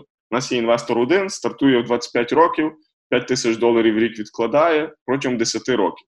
Тобто 5 тисяч на 10, 50 тисяч доларів до 35 людина відклала, там в 34 припиняє. 10 років відкладала, 50 тисяч всього накопичила, і далі ця людина кладе під 8%, це приблизно середній відсоток е, на ринку акцій, і забуває про ці гроші. Є інший інвестор, який не робив це з 25, а каже, я в 35 почну на 10 років пізніше. І він відкладає 30 років, не 10 років, а 30 років. Е, що робить смішна різничка, умовно, на їхньому lifetime і 10 років ну, це мало. Що вона робить? Він відкладає за час свого життя значно більше в сумі, але в кінці, на виході в пенсію 65, в нього є там на 150, навіть більше тисяч менше на рахунку. Чому? Ця дівчинка відклала і взагалі забула, але 8% на 8% і так протягом е, скільки там 30 років вони дають своє. Так, тут спрощена модель, не завжди це працює, ті відсотки умовні, у нас немає гарантій на майбутнє, але от така модель показує навіть швидкість того, що ви про це думаєте в 20, а не в 40. Ви вже в виграшній позиції, як ви хоч щось почнете робити. І от для мене основний посил Movement to Fire дати людям заряд задуматися якомога раніше. Та, ті, кому вже зараз 45-60, трохи пізно думати, але це теж можна почати робити. Це краще, ніж нічого не робити і надіятися на пенсію. І вже які інструменти використовувати, як до того йти, що робити в Україні, щоб хоч якось це все обезпечити, це своя окрема тема, е, яку там частково зачіпаю, можна подивитися інших відео, але от взагалі подумати, що таке можливо, що хтось відкладе 10 років і забуде, і це буде крутіше, ніж хтось буде 30 років відкладати. Людей іноді там ну, в голові це не вкладається. Мені хочеться це донести і цим поділитися. І один з прикладів дуже гарна вийшла стаття на The Village, називається про те, я думаю, не про старість, а про свободу. 20-річні люди, які відкладають на пенсію. Тут є кілька е, людей, які діляться так. Вони доволі молоді, 21, здається, 23, 24. Вони розказують, куди вони вкладають. Дмитро Гоцин, зокрема, е, дуже цікавий е, молодий чоловік. Він е, е, юрист. Ми з ним бачились на інвест-подіях, інвест-мітапах, які, зокрема, і в Києві, і у Львові проводились. І от е, він розказує, що він вкладає, наприклад, там в Приватбанк, депозити, вкладає в ВДП, в облігації державної внутрішньої позики. В нього цікавий кейс, він вкладає в акції Райфайзенбанка Валь. Наприклад, я такого не пробував поки що. І от на таких прикладах е, такі люди доводять, що вони вже в свої до 30 починають про це думати. І от е, мій посил якраз в тому, що треба з такими людьми гуртуватися. Треба, щоб кожен з нас вивчав, для чого нам та фінансова свобода. Не кожен з нас до неї дойде. Ну цифра ідеальна, дуже рідко досяжна, але це от ціль, до якої варто прагнути. І от такі люди, які починають про це думати рано, вони зазвичай виграші. Тому от якраз е, і серія моїх відео запали цілі, які можна там в Ютубі знайти Goals on Fire. Я говорю трохи про е, якісь свої поради. Є розмови з фахівцями, такими як Василь Матій, який є фінансовим радником, і він консультує людей. Якщо у вас є якісь суми, і ви хочете ними правильно розпорядитися. Іноді, крім власного дослідження, варто звернутися до фахівців, вони вам можуть допомогти. От в мене є розмови і на бізнес-аналітичну пора, е, тематику, і про мінімалізм. Тобто я більш підходжу загально до концепції, де не тільки думаю про гроші і про циферки, а також думаю про те, як вибудувати своє життя. Так само є подкаст «Запали цілі, де можна послухати, якщо вам е, не хочеться дивитися, або вам легше слухати в транспорті, і це все можна послухати Google Podcast, Apple Podcast. І це от е, загальний посил в тому, щоб от цю картинку тримати в голові. Раніше почати, краще може бути результат. Чи вийде легко це досягнути? Ні. Чи знаю я інструменти, в які треба вкласти, і ви точно 65 будете з кучою грошей? Я не знаю, я сам вчуся, але моя е, задача якби гуртувати людей докупи і дуже класно послухати От е, ваш досвід, ваш фідбек, і от чи вам це взагалі цікаво, або що з цього ви пробуєте робити. Тому от задача об'єднати людей навколо ідей, а вже концепцію, адаптацію під Україну. От такі люди, як тут написано на The Village Ukraine, е, як і інші люди, як і автори блогу Сімейний бюджет, ми от пробуємо кристалізувати цей підхід. Тому е, буду радий вашим коментарям. Можете поділитися, хто що вже пробував, робить або чим цікавиться. Я ще хочу додати один такий психологічний момент перед тим, як люди почнуть ділитись. Е, ну, принаймні, сама так думала раніше. Типу, от мені подобається моя робота, навіщо мені там фінансова свобода, я не буду знати, що мені робити, завжди хочу працювати і так далі. Але дуже часто це думки молодих людей, які не враховують там стан здоров'я, або ну дуже часто бачу, навіть мої друзі вигорають, особливо там після не знаю 30-35 дуже різко людей чомусь накриває. Вони хочуть кинути все, хочуть піти в дауншифтінг, там не знаю, поїхати в село і так далі. Тобто не потрібно вважати, що ви все життя будете такими ж здоровими, активними, проактивними і будете фігачити на роботі, так як ви це робите зараз. Подумайте про те, коли вам перехочеться фігачити, і що ви будете робити в той момент.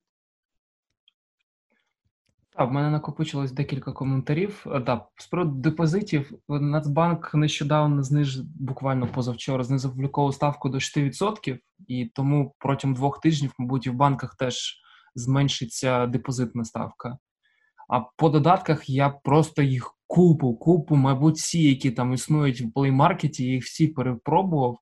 Теж залишався на спендері, ще на якихось додатках, але але все рівно все це розбивалось е, навколо багів та проблем після оновлень, коли або статистика е, втрачалась за місяць, чи взагалі за рік, е, чи авторизація падала.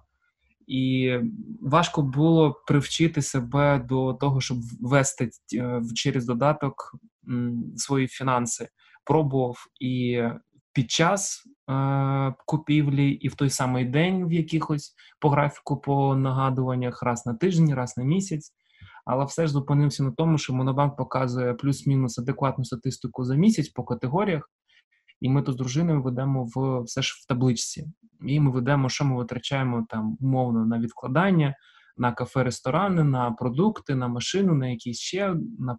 Ми ще закладаємо, до речі, на подарунки на місяць. Ми дивимося, які є а, дні народження на місяць. От. І так, в будь-якому випадку потрібно спробувати перепробувати всі додатки, які існують, їх е, може якось знайти для себе щось класне, там, або по декількох категоріях вести, або дуже ретельно по кожній, дуже ретельно розбивати категорії свої. Там банально там кава, це або ресторан з харчуванням, ну і таке. Та по відкладаннях е, вже веду, так сказати, на пенсійний фонд, поки що просто на депозит, поки не знаю, куди не розібрався, куди краще вкласти, то тому просто поки що відкладаю на пенсію, там умовні 5 чи 5%. А всі інші кошти, е, от, до речі, зараз порахував, виходить, в мене 25% в мене на відкладання йдуть.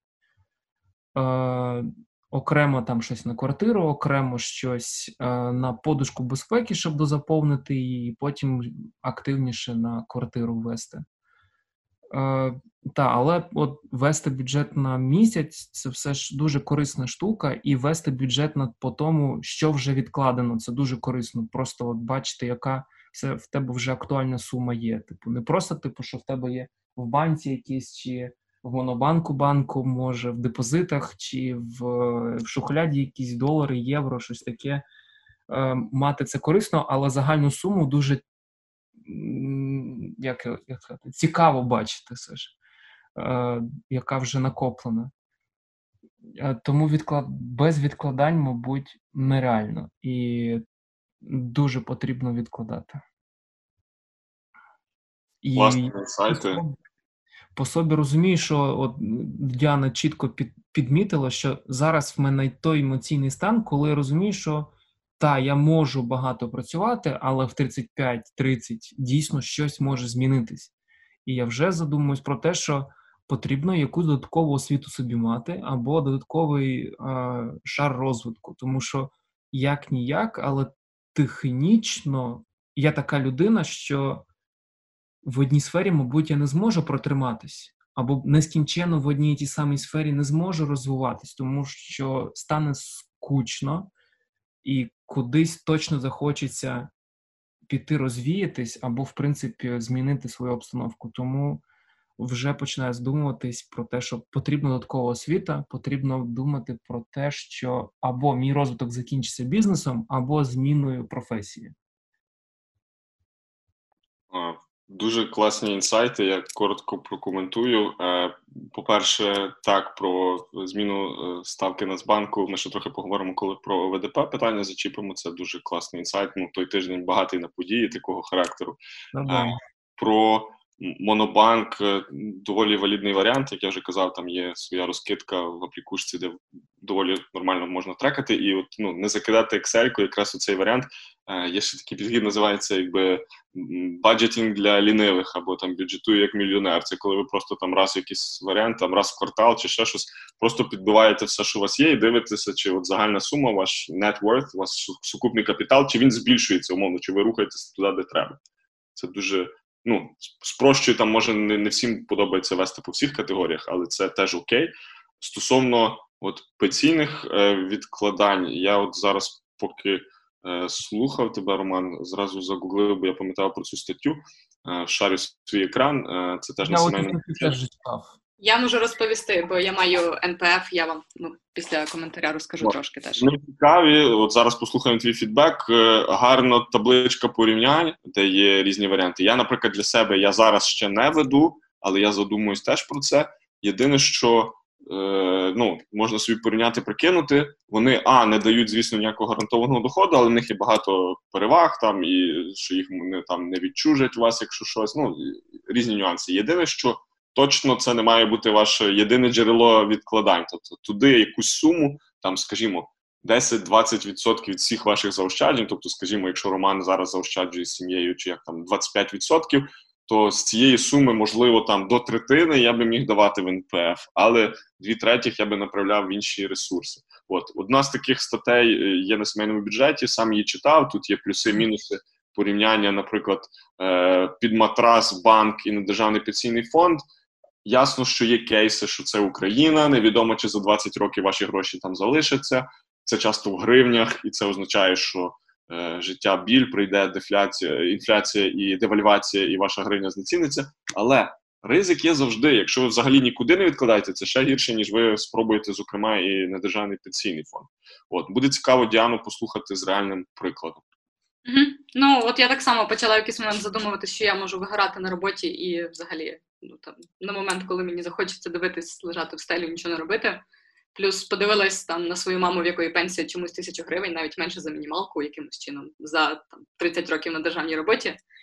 І дуже давно насправді я прямо заліпаю на сайт Любомира Остапєва і там передивляюсь дуже багато його відео. Побачила цю статтю про недержавні пенсійні фонди.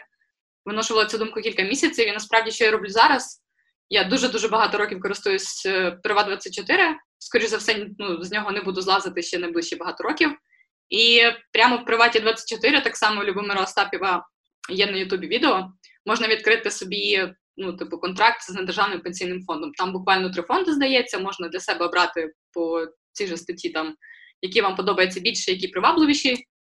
Е, Просто ну там я подумала, поносила цю думку кілька місяців і просто відкрила контракт на якусь дуже малу суму, типу там 500 гривень. Тобто це гроші, які я розраховую, що вони в мене втратяться. Тобто, не знаю, я там на каву можу більше потратити, якщо мені ну або на будь-яку іншу фігню. Це сума, на яку я взагалі не розраховую. Плюс, звісно, я намагалась прочитати в Україні закон про недержавні пенсійні фонди. Звісно, я вичитувала дуже детально сам контракт з недержавним пенсійним фондом. Там дуже коротко, якщо він банкрутує, то гроші переведуться в інший фонд і так далі. Але, звісно, в Україні там війна, революція кожні 10 років ще якісь печалі. Тому я просто для себе зробила висновок, що я буду вкладати суму, яку мені взагалі не жалко втратити. І ну там погралася з цим калькулятором, що там я буду вкладати мінімум 30 років, навіть ці 500 гривень. Сума виходить дуже непогана, цього мені точно не вистачить на старість, але це аналог ну там депозитів, бо насправді ну теж граюся з депозитами. Там оце є там ліміт 200 тисяч гривень в іншому там банку, якісь там комісії і так далі. Це насправді не так просто. Заходити в ВДП ще менш просто. А це така штука, яка в кілька кліків Приват 24 просто там списує в мене оці там кілька сот гривень. І кожен місяць я просто заходжу, дивлюся, скільки відсотків накапало, і мені приємно. І хоч якась там надія на те, що можливо це буде якісь додаткові гроші на якусь там непередбачувану ситуацію в старості. Якось так. Бо по факту хочу вас застережити, пенсійний фонд, ви не можете з ним розірвати так просто контракт. Тобто, ну, якщо дуже хочете, то можете, але по факту ви вписуєтесь вкладати гроші мінімум до 50 років. І ви повинні це розуміти. Е, Щоб у вас не сталося, ну там тільки за випадком там дуже якихось трагічних ситуацій, смерті, інвалідності або переїзду за кордон і зміни громадянства, ви маєте це вкладати ці гроші щомісячно обов'язково. Ну, І ви просто теж повинні розуміти ну, там, це відчуття обов'язку. Якось так. Дуже та, так е, ти гарно підмітила, і з правильним підходом ти це робиш. Ти це інвестуєш, але в значенні того, що якщо би ці кошти взагалі пропали, це не так критично, це не є твій така велика величина твоїх доходів, що тобі, якщо щось, ти прям не зможеш без них прожити, і це правильний підхід. Е, єдине, що додати, от е, і було раніше питання, де заощаджувати, в що вкладати, і я там теж згадував, що дуже варто відштовхуватися від цілей. Такі продукти, як недержавні пенсійні фонди, лайфове накопичувальне страхування. Вони класні, але в них, наприклад, менша ліквідність, так як от Діана каже, ти не зможеш витягти цих грошей. Якщо тобі щось треба, а в тебе там заморожена левова частка заощаджень, сорі, там через 30 років побачимося, тоді отримаєш. Треба дуже добре розуміти, для чого ти це робиш, і туди давати тільки ту частку, яку тобі не шкода протягом там довгого довгого періоду. Чи потрібні недержавні пенсійні фонди? 100% це один з виходів, як наша пенсійна реформа може нам допомогти нашому поколінню. Але як воно буде далі, ми не знаємо. Чи кожному потрібна страховка? Якась так, але яка дуже різні. Є ризикові програми, є інші. Я сам ще в них теж вчуся, розбираюся, консультуюся з фахівцями, бо хочу собі трохи розширити варіанти страхування. Е, може, якось теж цим поділюся. І я розумію, що це просто інструменти з різної сторони закрити свої різноманітні потреби в фінансах і в житті. Е, от так само, як Діана каже, це також допомагає автоматизувати і звести свій фактор Я забуду, я не відкладу. А тут ти через приват настроїла, в тебе є налаштований там автопеймент, наприклад, ти зняв цих 500 гривень, і ти про них забула. І це зручно, воно собі капає, працює, ти цим не запарюєшся, і тих 500 гривень ти не помічаєш, бо ти і так би їх витратила десь там на каву, на два ланчі тощо. І нема єдиного універсального інструменту, але дуже добре, що люди цікавляться, пробують, і ну і це правильно. У нас лишилося ще кілька питань, але я Романові обіцяла, що ми протримаємо його не більше півтора години. Тому, Роман, скажи, чи ми йдемо далі по питанням, чи можливо закладаємося? Окей. Ну, типу, до, до, нормально по часу.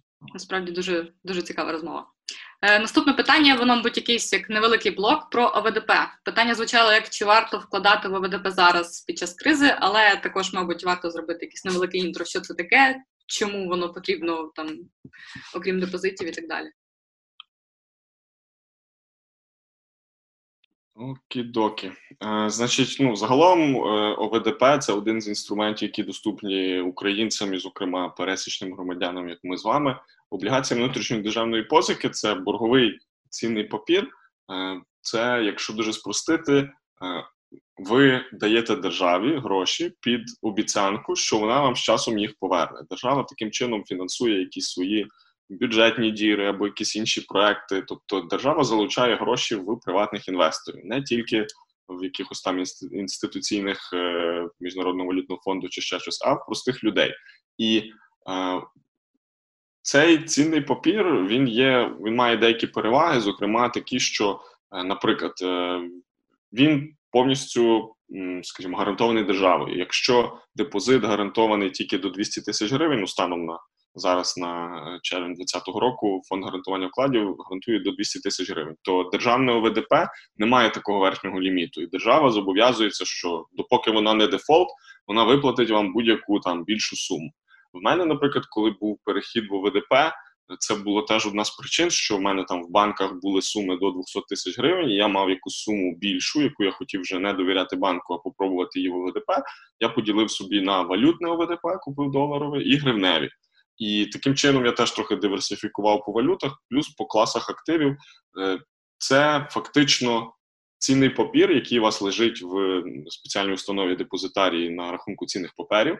Його відкрити складніше і купити, ніж депозит, тому він, ну скажімо, не такий легкий поріг входу.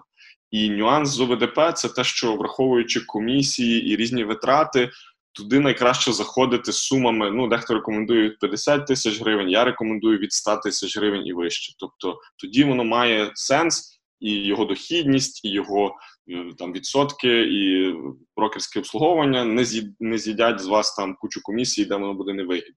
З ОВДП ну не все так ідеально. Які є переваги з депозиту? Наприклад, ви маєте там якийсь відсоток, не знаю, 10% ваш гривневий депозит. Ви по факту отримуєте на руки чуть-чуть більше 8%, тому що 18% з'їдає е, податок на доходи фізичних осіб, і 1,5% з'їдає військовий збір. тобто ну, 19,5% ваш кожен місяць ваша, ваші відсотки на депозиті їх забирає держава. З ОВДП до недавна, буквально до недавна, був тільки військовий збір. Тобто, ви вкладаючи аналогічну суму, ви не втрачаєте 18% з доходу, які вас забирають на депозиті. Це плюс. Але тепер буквально ну, на днях прийняли закон, що ОВДП в майбутньому, це що ви вже купите зараз, і у вас будуть купонні доходи в майбутньому.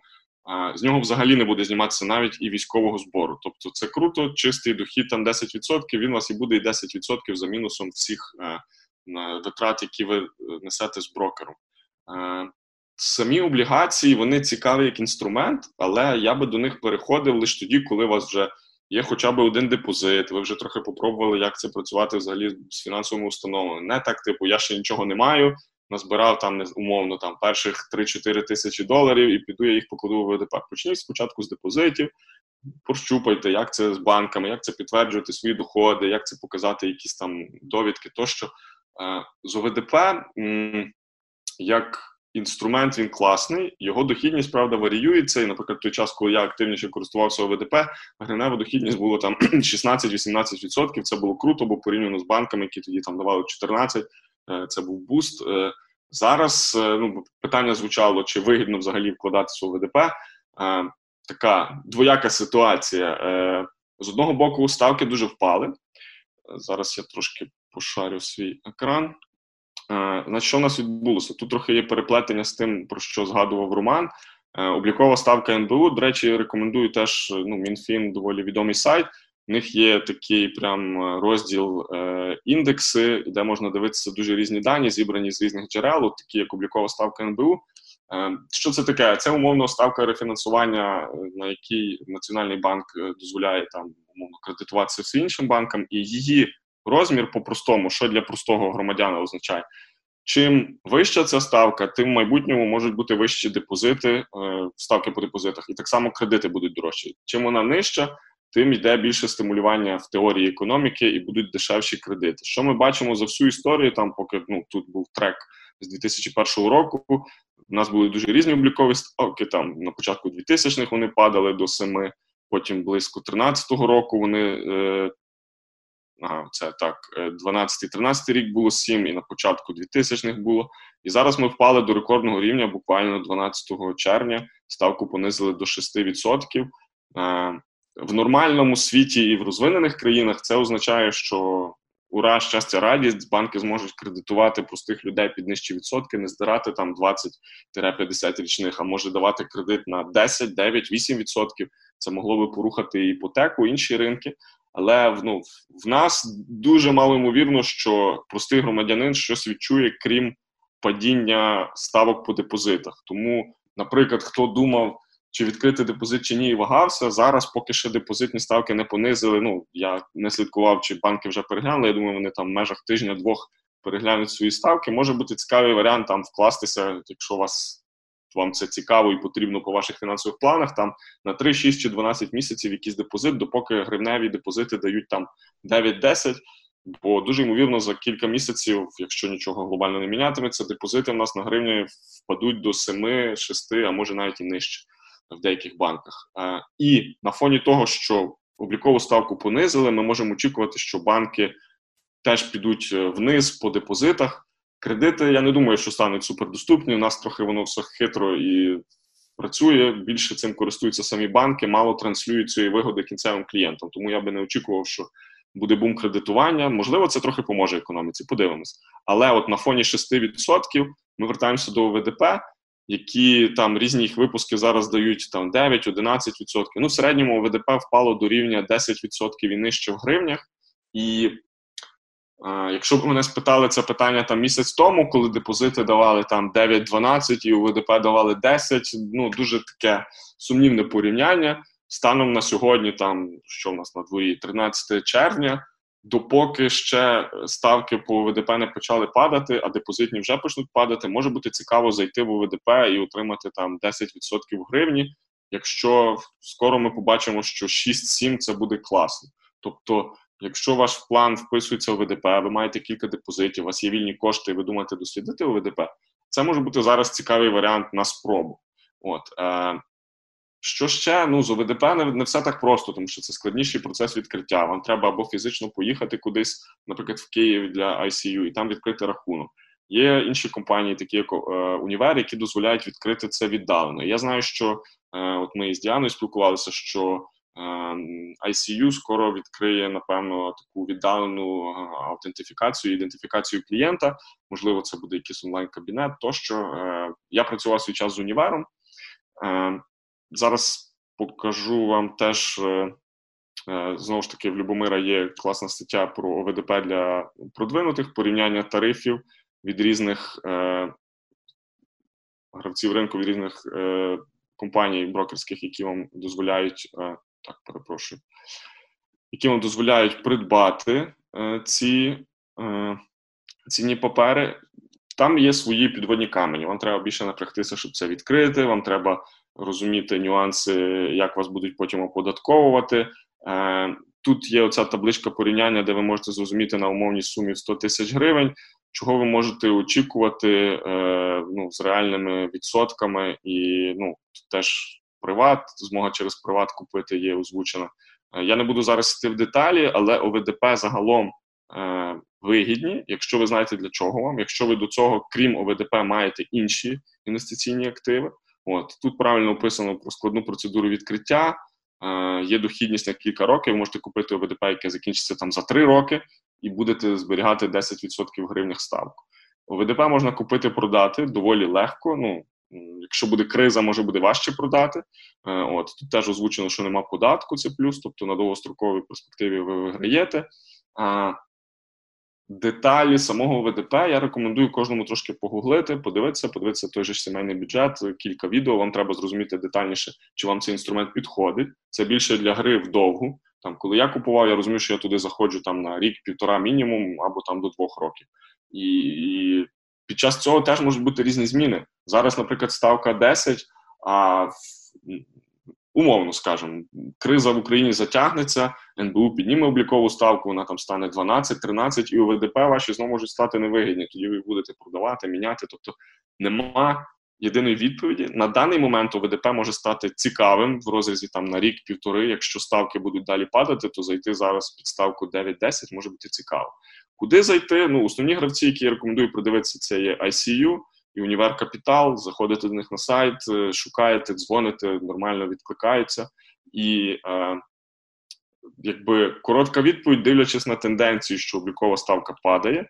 Е, ОВДП можуть бути цікавими в короткостроковій середньостроковій перспективі, але не беріть їх просто, щоб взяти. Беріть, якщо це вписується в вашу стратегію. У вас вже є накопичена подушка, у вас вже є кілька депозитів, ви там умовно збираєте на якісь цілі на нерухомість, і, зокрема, ще можете трохи вкласти в ОВДП. Плюс там більший поріг. Якщо у вас менше 100 тисяч гривень, я би не рекомендував туди заходити. Можна, але комісії будуть з'їдати. Е, може, ще хтось має якийсь свій досвід, хто до чого придивлявся. Діана, можеш розказати. Ні, я просто так перед івентом говорила з Романом, що поки тільки списувала за сію, і на фоні пониження ставок тепер задумалась, чи заходити, чи не заходити. Е, щойно глянула на Ютубі, в нас є 11 переглядів, і кілька людей написали в чатік.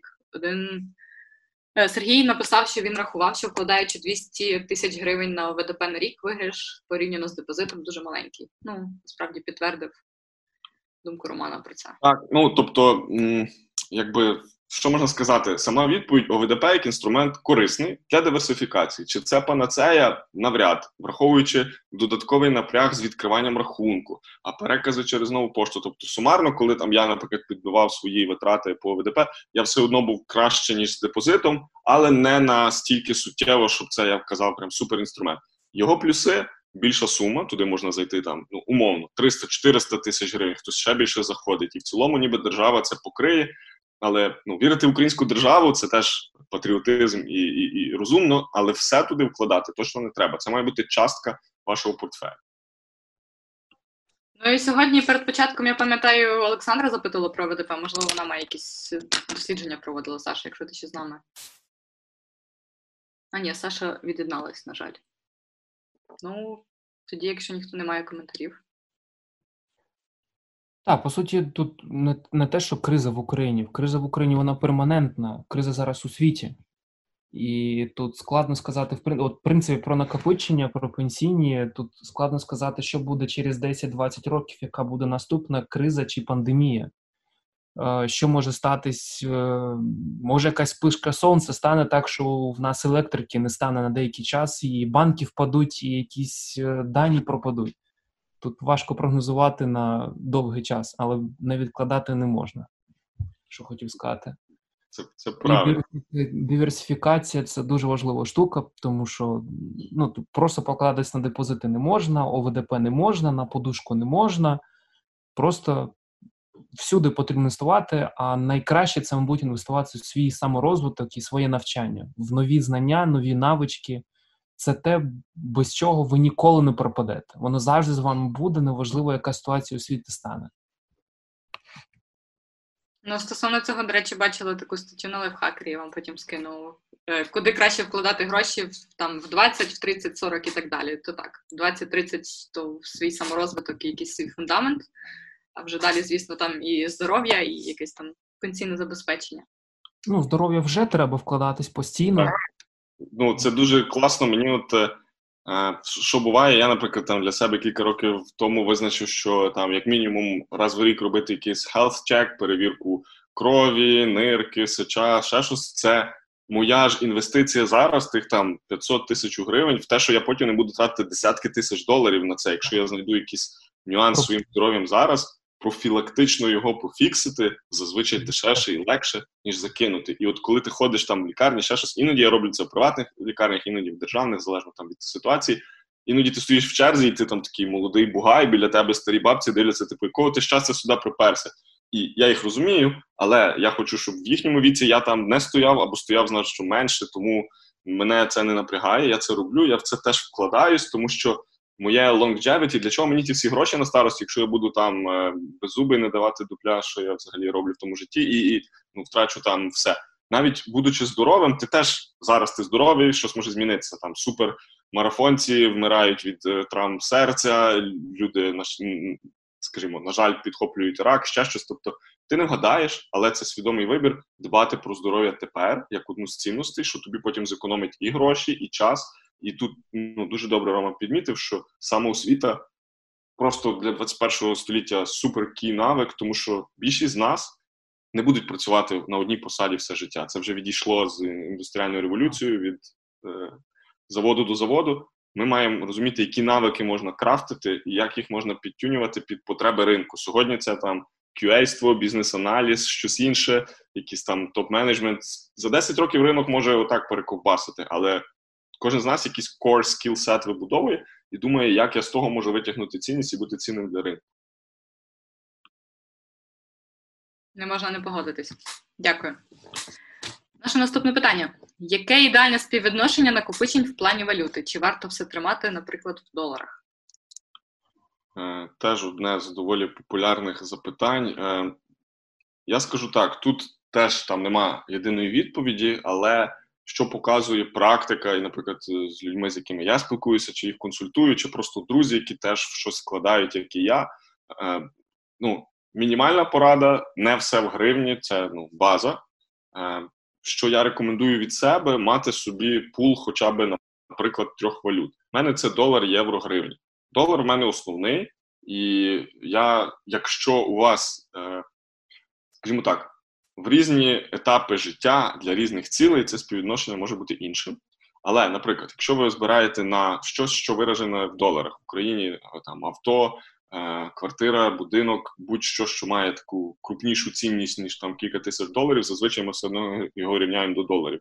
Е, тоді я би мінімум 60% заощаджував долари. Тобто будь-який дохід, який у вас є, е, щось поклали на гривневий депозит, щось на державний пенсійний фонд, решта в доларах теж там поділили між депозитом і умовно е, заначкою е, під матрасом. Е, співвідношення, які ще рекомендують, ну, наприклад, варіант долар, євро, гривня, десь близько до того, як в мене іноді бувало, це було там 50 долар, 20-30 євро і 20-30 гривня. Я ніколи в гривні в своїх заощадженнях не був більше ніж на 50%. Це спричинено тим, що а я людина цифр і дивлюся статистику і знаю, яка девальвація, інфляція в гривні, і на довгострокову перспективу лишатися в гривні, попри її привабливість в деякі роки, це програшна стратегія. Але від гривні зовсім відмовлятися теж погано, бо є роки, от такі як 2019, коли сукупність того, що гривня давала високий відсоток, і ще відбулося е, фактично дефляція і частково девальва... е, ревалювація, коли гривня навпаки укріпилася по відношенню до долара. Там деякі люди вийшли на плюс 25, плюс 30 в гривні за рік, тільки за рахунок того, що е, долар був 28, став 23,5, плюс що в гривнях багато накапало, і вони ці гривні оба конвертнули в долар і виграли. Але in the long run ти не вгадаєш, в які роки краще буде гривня, в який долар. В більшості долар буде кращий. Е, є теж багато і досліджень, і статті, де пробували люди там з 96-го року, як гривню запровадили порахувати доларовий депозит зазвичай виграє, або, як мінімум, не буде гіршим, ніж е, гривневі депо і якісь маніпуляції з ними. Моя проста порада: мінімум гривня і долар. Якщо це просто дві валюти, то там 70% долар, 30 гривня, щоб у вас гривня була як ліквідність на якісь поточні потреби, щось купити в гривні, ще щось, а 70 було як накопичення на якусь велику ціль, і в разі чогось ви з них можете кусочок видіргнути, теж поміняти. Що це допомагає? Коли йде паніка, курс росте, був 24, стає 28, 29, всі довкола кричать: О, ні, я пропустив цей момент, я не купив долар. А ви не паритеся і продовжуєте купувати. Там найкраща стратегія це от приблизно до того, як і трохи Роман згадував, і я так робив з молодості, і тепер продовжую в якомусь виді. Це щомісяця якийсь кусочок зразу конвертувати в долар. Може, у вас вже в доларах є зарплата чи дохід, може нема. Неможливо. Зразу в долар перекладіть цей кусочок і забудьте. І я купую валюту незалежно від курсу. І я це зробив там завжди. І люди, які, от коли був дуже великий ріст під час е, останнього майдану, і було дуже незрозуміло, там 8-10 він став, 8-15. У мене там друг прораховував моделі, що е, допоки курс нижче 13 гривень, що тоді здавалося космосом, то мій депозит виграє від всього валютного. Ну я казав, чувак, добре, але я надіюся, що в тебе не все в гривні. Потім він не зміг цей депозит вчасно зняти, перевести в долари і там втратив ну, мінімум 50% своїх заощаджень на той час.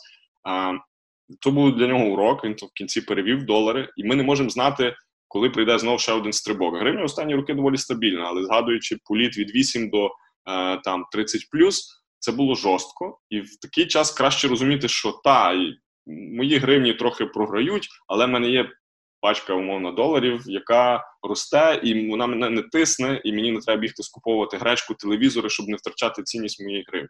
Тому коротка порада: дайте валютам твердим більшу частку. От лишіть 30% для гривні. В деякий час може то буде 40%. Ну не перевищуйте половинки і долар, євро. Євро, я, наприклад, там іноді беру дрібні євро кешом в якісь е, подорожі по Європі, ще щось.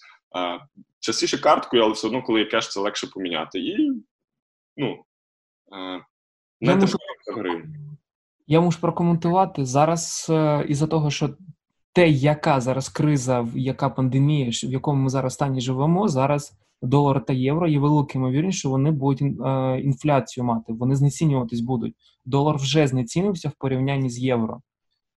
Євро зараз здорожчало, але ще потрібно трошки почекати, і тоді я думаю, можна буде побачити, що долар і євро все ж менше стануть ну, типу, порівняються по ціні. Маю на увазі повернуться до минулого стану, коли долар і євро приблизно коштували 1,1 чи 1 пара.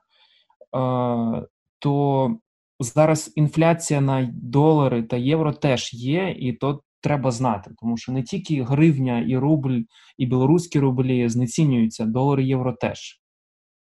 Це правильно. Колись коштували 2000 доларів а зараз дешевше 20 краще, мабуть, не підходити. Ну, це чиста правда. Тобто долар в середньому має там 2,7 е, відсотків там за останні роки 50-60 е, в рік він е, інфлює. Тобто в останні роки доларова інфляція чуть-чуть заповільнилася, ну бо був доволі сильний економічний ріст. Але ти правий в тому, що просто долари під матрацом це теж не варіант. Для того ми якраз і говоримо про те, що можна пробувати е, і депозити, і ОВДП тощо. Наприклад, в той час, коли я в доларові ОВДП вкладався, вони давали там 5,35, і це було цікаво, і це було цікавіше, ніж більшість депозитів. Зараз депозити дають там смішні в доларах суми, і е, ну, немає єдиного рішення, що я вкладу в долари і все буде класно. Нам трохи важчий доступ до цих ринків, які можуть зараз давати там 5-8 в. Це знову ж таки закордонні ринки, ETF, і туди трохи важчий поріг входу. Але навіть допоки ми це накопичуємо, там умовно, у нас є ціль накопичити нехай там 10 тисяч доларів для інвестицій в американські ринки. Це теж буде поступово. Її можна накопичувати трохи в кеші, трохи на доларовому депозиті. Нехай він той нещасний відсоток приносить, але це вже краще ніж зовсім нічого. І так, повністю погоджуюся, що інфляція є для будь-якої валюти, і вона може рости через те, що і Штати, і Європа зараз активно підтримує економікою е, своїм quantitative easing, тобто вони друкують гроші. Зараз для цього навіть не треба друкувати їх фізично, це просто цифрові вливання, але вони теж свою ще силу покажуть з часом. От. Але от для України проста порада. Не все в гривні, диверсифікуйте, і тоді різниці курсів не будуть для вас такими страшними. Так, це теж напрягає, нікому не приємно, але вам не треба кидатися в обмінники тоді, коли всі стоять в черзі. Ви завжди щомісяця чи щокварталу докуповуєте по якому курсу би не було. Я купував долар там і по 8, по 12, і по 30 купував. Але це були невеличкі куски, і моя усереднена позиція по долару за роки дуже приваблива порівняно з тим, що в людей іноді буває. А ще й не скажеш. Е, згадується фраза, що найкращий інвестор це сплячий інвестор, те, що казав і перший Рома, і другий Рома. Просто продовжуйте відкладати гроші незалежно від чого. Це зазвичай найкраща порада. Наступне наше питання про покупку житла. Хочу придбати власне житло, з чого мені почати? Так, хороше питання. Тут знову ж таки грає роль е, ну, розуміння того, ну, знову ж таки, як в будь-яких інвестиціях, ми питаємо, чому це житло для життя, це житло для подальшої здачі як інвестиції, чи це там житло просто як диверсифікація, щоб не все в депозитах у ВДП, а мати щось ще в квадратних метрах. Я не є фахівцем з нерухомості, щоб давати тут суперкваліфікований адвайс, але е, є досвід, ну я думаю, який декого з вас буде цікаво теж послухати. Е, якісь такі ну загальні речі, які я можу порекомендувати, тобто запитання, хочу купити. Що можна з цим зробити? По-перше, треба зрозуміти, ну для чого вам. Наприклад, скажімо, це для житла. У Вас нема умовно, ви знаходитесь у Львові чи в Києві. У вас нема свого житла, ви орендуєте, вас нервує те, що зростає орендна плата. Мене особисто це нервувало завжди, і це була одна з моїх мотивацій, чому я десь е, врізав свої е, витрати на лайфстайл, але я розумів, що це мені допоможе швидше злізти з голки. Е, орендодавців і цих всіх відносин, як переїхати, як ну кожен свій майндсет. І теж ну, питання для чого? Комусь житло просто треба, хтось хоче в ньому жити, хтось не хоче жити, хоче мандрувати, йому окей е, жити по е, квартирах, е, які він винаймає. Це теж нормально, але ну, різна ціль буде трохи означати різну суму і напрямок. Але от друга частина, після того, як ви зрозуміли для чого, це є зрозуміти ну, де вартість, яка конфігурація, умовно там однокімнатна у Львові, там умовно 2 км від центру не далі. І ви ви починаєте вже там дивитися, прикидати. Після того, як ви зрозуміли, що як е, ви можете собі, е, ну, хоча б прикинути, подумати і зважити, варто знову ж таки зараз пошарю екран, крім конфігурації і розуміння, для чого мені це, треба думати, як я до цього можу прийти. Ви знаєте суму. Там, Скажімо, умовно, це Е, не знаю, однокімнатна квартира, і її вартість знову ж таки, я умовно скажу, там 40 тисяч доларів е, чи там 45. Я от зараз шарю екран. Можна знайти теж різні калькулятори. Я так, ви знаєте мене, що я люблю. Мені деколи е, не хочеться самому сидіти в Excel прописувати формулу, я заходжу в калькулятор і їх рахую. Там умовно є якась ціль, нехай там умовно 40 тисяч доларів на якусь умовно однокімнатну квартиру. І нам треба прикинути, скільки нам треба е, в місяць відкладати при певних доходах е, і при певному відсотку річних доходів, щоб до цієї суми дійти. Тобто, е, ну, нам треба розуміти горизонт. Якщо є квартира, в нас ще нічого не заощаджено, а нам треба мінімум 40 тисяч доларів. За скільки реально це накопичити? І от людина, наприклад, пробує там ага, 5 років, може я зможу ставку 5%. Ну зараз там поставимо якусь реалістичнішу ставку, нехай там 3% в рік. І ну там на початку в неї там 1 долар, ми тиснемо там calculate, і виходить, що протягом 5 років, щоб на, назбирати 40 тисяч, нам там мінімум треба 618 доларів відкладати. Ну, це умовно, ви можете порахувати цю суму складніше, простіше, з врахуванням відсотку, без відсотку. Просто е, умовно поділіть, щоб зрозуміти горизонт, досяжність цього. Бо зазвичай квартира це. Ну, окей, з хорошими зарплатами це може бути діло там одного-двох років, але для більшості людей, якщо вони про це думають в молодому віці, це часто трохи довший горизонт, там 3-5 років мінімум. Також залежить, чи ви це робите там сімейно. Якщо є два джерела доходів, це буде швидше, якщо одне, зазвичай це трохи повільніше. І от після конфігурації, чому розуміння, яка квартира, в якому там приблизно районі, ви розумієте, ага, я хочу от стільки збирати.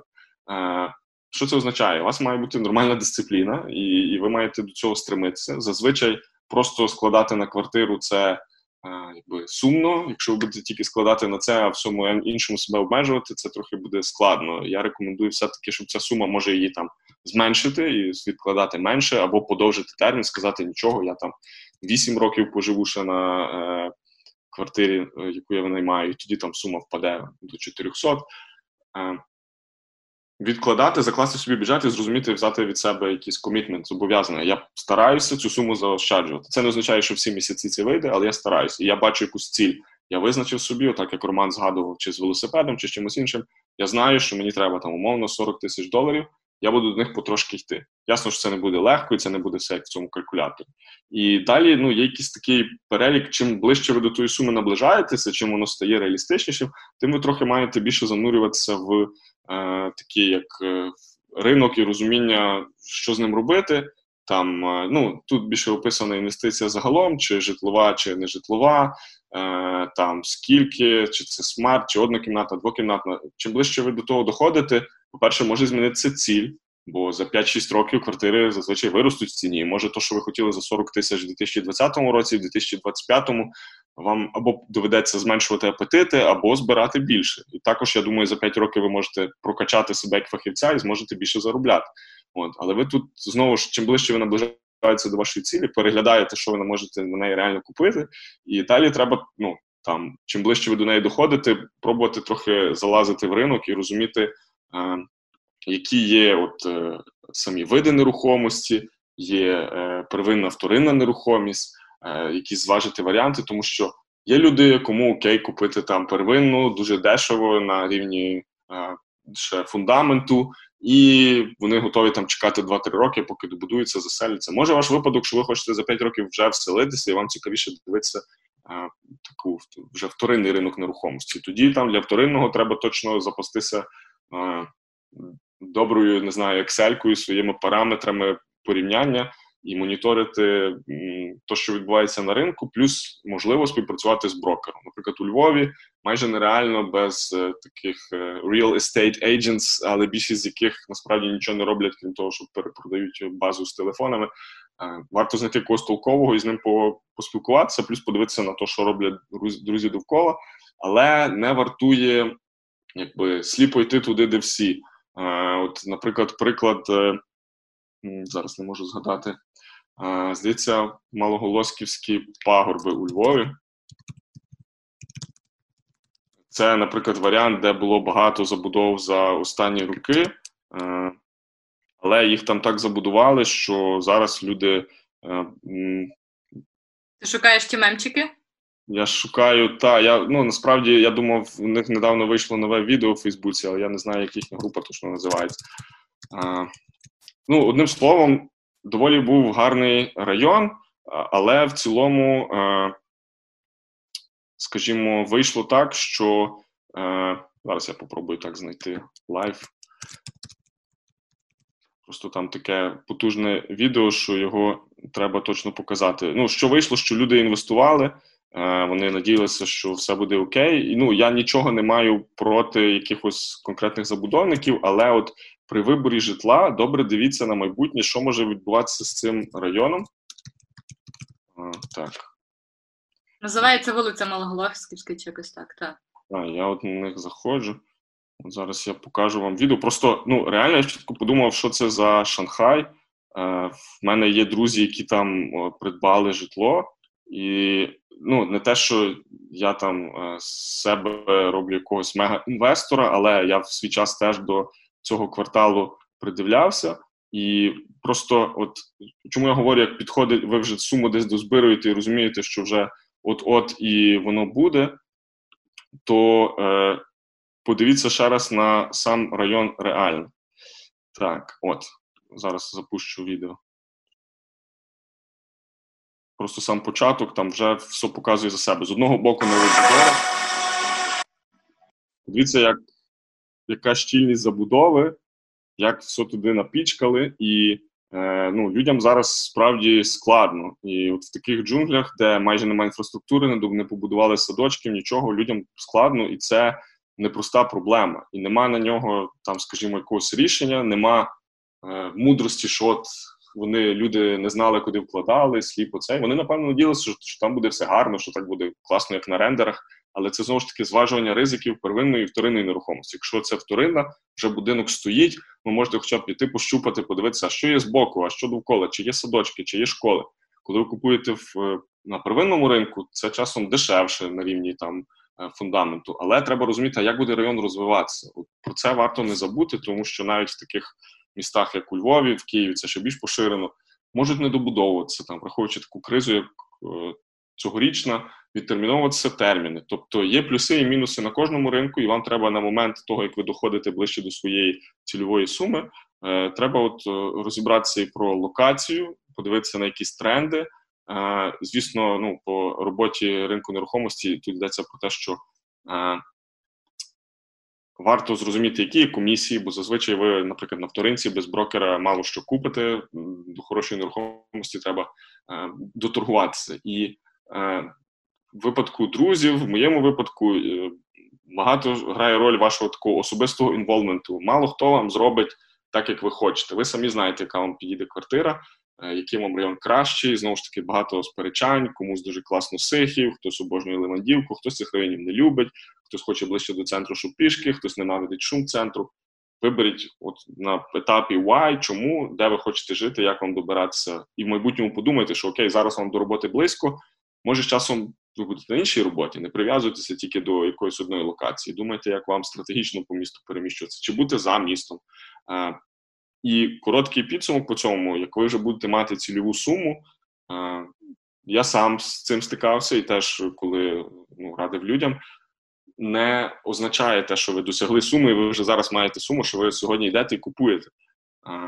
Знову ж таки, правило диверсифікації. У вас, крім цієї суми, має бути ще якийсь N буферу, тому що в майбутньому прийде ремонт, ще щось. Ну, я не рекомендую варіант 5 років горбатились, складали на квартиру, все вбахали квартиру і далі з нуля накопичуємо резервний фонд, депозит. Ні. Протримайтесь довше, назбирайте суму більшу, яка вам дасть буфер на те, щоб е, завести меблі, ще щось зробити. Ну, сам ремонт, якщо це новобудова, він ще витягне там 20-50% вартості. Якщо це вже заселене житло, ремонт потягне менше, але теж треба і меблі, оновити квартиру. І якби дуже поганий кейс це коли все вбахали в житло потім тримають руки, кулаки, чи його добудують, чи ні. Невідомо, коли його здали, потім ще треба купу витрат. А ви про це не думаєте. Закладайте зразу на майбутнє не тільки цю цільову цифру, а що мені ще треба там умовно наших 40 тисяч.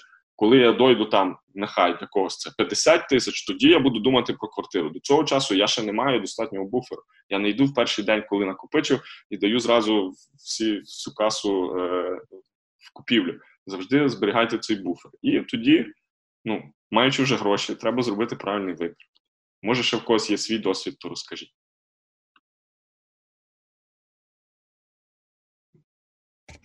У мене є такий специфічний досвід. Коли я не знаю, що мені краще зробити, я роблю якомога простіше. Бо коли нічого не знаєш, треба робити, що можеш, в принципі, потім вже з досвідом розберешся. Тому так. Дуже гарний концепт MVP в житті. Він працює майже будь-де, коли запитують, е, знаєш, як розібратися в тому, а як почати це? Почни з чимось маленьким і попробуй на своїх гулях. Ніхто тобі так не розкаже, ніхто не знає твого інвест е, ризику і твого інвест профілю. Ну там комусь окей, що його інвестиції там просідає на 50%, його це не гребе, бо це не всі його останні гроші. А хтось буде е, труситися над тим, що десь там акції впали на 5%, капець. І так само з нерухомістю зі всім ми дуже різні. Комусь зайде одне, комусь інше. Хтось хоче в елітному районі з купою охорони, а хтось хоче ближче до зелені, подальше від центру, в якомусь клубному будиночку. І ну, тут так само, допоки не не спробуєш, не не зачепишся, до того, допоки нічого не буде. І от ще один коментар, е, Роман, якщо дозволиш, е, мені ну, це теж може трохи. Професійне зміщення як бізнес-аналітика, я люблю різні порівняльні таблиці. І в якийсь момент, коли я там ходив, оцінював житло, то в мене був свій набір критеріїв. Дуже корисно було виписати, от що тобі важливо. Наприклад, я розглядав квартири в певному районі, і я розумів, що, наприклад, район я вже не беру до уваги, бо це приблизно цей area, де мені підходить, але мені там важливо там які стіни, яке що, яка квадратура, яка там середня комуналка. Я, наприклад, в той час до вторинного ринку приглядався. Я приходив там до власників з таким своїм чек-лістом. Ну і дехто такий, о Боже, він зараз мене буде інспектувати як Фреймут. А хтось інший казав, о, клас, такий список, дай мені теж, я хочу собі е, теж планую придбати якусь іншу квартиру, е, розкажи про свій чек-ліст. Але от фішка не тому, щоб шукати чийсь чек-ліст, а вибрати, що вам важливо. Якщо у вас є дітки, близькість до школи, якісь приватні школи, гуртки, щоб не жити десь, е, не знати де, і там щодня дві години тратити на те, щоб автівкою відвести дитину на секцію. Може, це ваш пріоритет. А може вам окей їздити, бо ви мало в день працюєте, у вас є багато вільного часу всі ці критерії дуже круто собі виписати, і тоді ви бачите там умовно 5 квартир чи 5 житлових комплексів, і порівнюєте по своїх критеріях. Я там не ставив якісь відсоткові відношення, ці цифри, я не заморочувався. Я суб'єктивно по відчуттях, от ця локація сподобалась, ця ні, тут далеко від центру, тут ще щось. І оце мені допомагало приймати якісь вибір. Супер, дякую. У нас лишилось буквально пару останніх питань. Одне з них: чи маєш ти досвід інвестування в акції закордонних компаній? Е, тут я здам коротку відповідь. В мене особисто такого досвіду нема. Я в свій час трохи торгував на Форексі, де там пробував якісь частки, зокрема і компанії купити, але це не було нормальне повноцінне володіння акціями, як це можна зробити через Interactive Brokers. Е, тут є кілька аспектів. В мене є і друзі, і колеги по фаху, які і самі інвестують, і консультують людей. Знову ж таки, е, iPlan.ua – один з хороших сервісів, до яких варто звернутися, навіть якщо ви не хочете консультації, просто почитати їхні статті, е, почитати Любомира може вам допомогти. І е, тут важливе рішення для того, хто ставить таке питання, теж зрозуміти, чому для чого це мені і де я зараз. Наприклад, е, в моєму випадку мені однозначно цікаві такі інвестиції. Е, але я ще зараз на стадії такого накопичення капіталу, де я ще не всі цілі в Україні закрив. Можливо, це не до кінця правильно стосовно диверсифікації. Я міг би швидше перекинутись кудись за кордон. Але станом на зараз я ще маю над чим попрацювати, і е, от те, що теж Діана згадувала з акціями. Теж схожий підхід. Це не має бути варіант, що ви їх віддаєте і забули про них е, і ніколи не повертається. Але це мають бути кошти, які вам не стануть потрібними бажано в ближчі 5-10 років.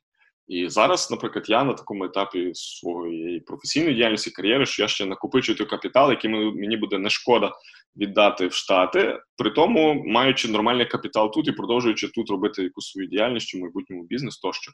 Тобто дуже важливо задати питання, чому е, не просто от всі так роблять, я теж трохи назбирав, кудись вкладу.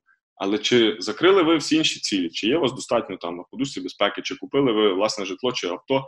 І якщо все це так, як на мене, якщо ви в Україні відчуваєте, що е, та є якийсь потенціал, але основа у вас фундамент є, і в разі чогось, якщо ці гроші там застрягнуть, ще щось вам не прийде повний капець, тоді ми переходимо до таких інвестицій. І е, ну, в цьому плані е, я, наприклад, е, рекомендую. Е, якщо ви вже будете приглядатися до інвестицій, е, зокрема, ну як вже згадувала е, сьогодні, ми коротко з Діаною говорили. Є такий брокер, як називається він Interactive Brokers, Це американський брокер, який дозволяє українцям легально працювати і купувати акції чи якісь індекси. Я зараз коротко продемонструю екран. Тобто, якщо ви визначилися, що під ваші цілі зараз це є окей, довгостроково інвестувати, я наголошую довгостроково, це не купити акцію сьогодні Тесли і подумати, може я її за півроку продам. Ви її можете продати за півроку, просто транзакційні витрати, всі комісії, пересилки туди назад. Це все нюанси, і це все теж гроші. Якщо ви заходите туди невеликою сумою і хочете там трейдити щодня, е, це буде невигідно. Найкраще знову ж таки, те, що ми згадували, інвестувати вдовго. Купив і забув. Е, от Чому я рекомендую ETF, Exchange Traded Fund, це фактично, як якщо українською борщ, солянка, е, зібрання різних е, інвестиційних активів в один індекс, який відслідковує зміни динаміку цих індексів. І дуже щоб не ускладнювати зараз ситуації, знову ж таки на сімейному бюджеті є цілий підрозділ інвестицій, де розказується про ВДП, є порівняння ВДП з ETF-ками, є про те, що таке там е-ліміт, тобто ліцензію НБУ для інвестицій за кордон. Зараз цю ліцензію дуже легко отримати. Ну її зняли. Є просто електронний ліміт. Якщо ви можете довести легальне походження ваших коштів і доходів. Зазвичай це там довідка про доходи з податкової. Ви можете зараз там, мені здається, навіть ліміт підвищили до до 400 тисяч гривень підняли фінмоніторинг. Тобто до 400 тисяч гривень вас майже нічого додаткового не спитають, якщо ви хочете туди е, вкласти. Я рекомендую трошки на цьому сайті позависати, подивитись. Сам ETF, тобто, якщо ви вже вийдете на американський ринок, вам це доцільно. Е, по-перше, це від 10 тисяч доларів і вище. Ну, рекомендація моя і інших фахівців, бо нижче цього комісія, щомісячні е, витрати сторони брокера, витрати на продаж купівлю, заведення коштів е, з України, повернення, воно з'їсть вам весь дохід від 10 тисяч і вище грошей, яких вам не шкода в ближчі 5-10 років.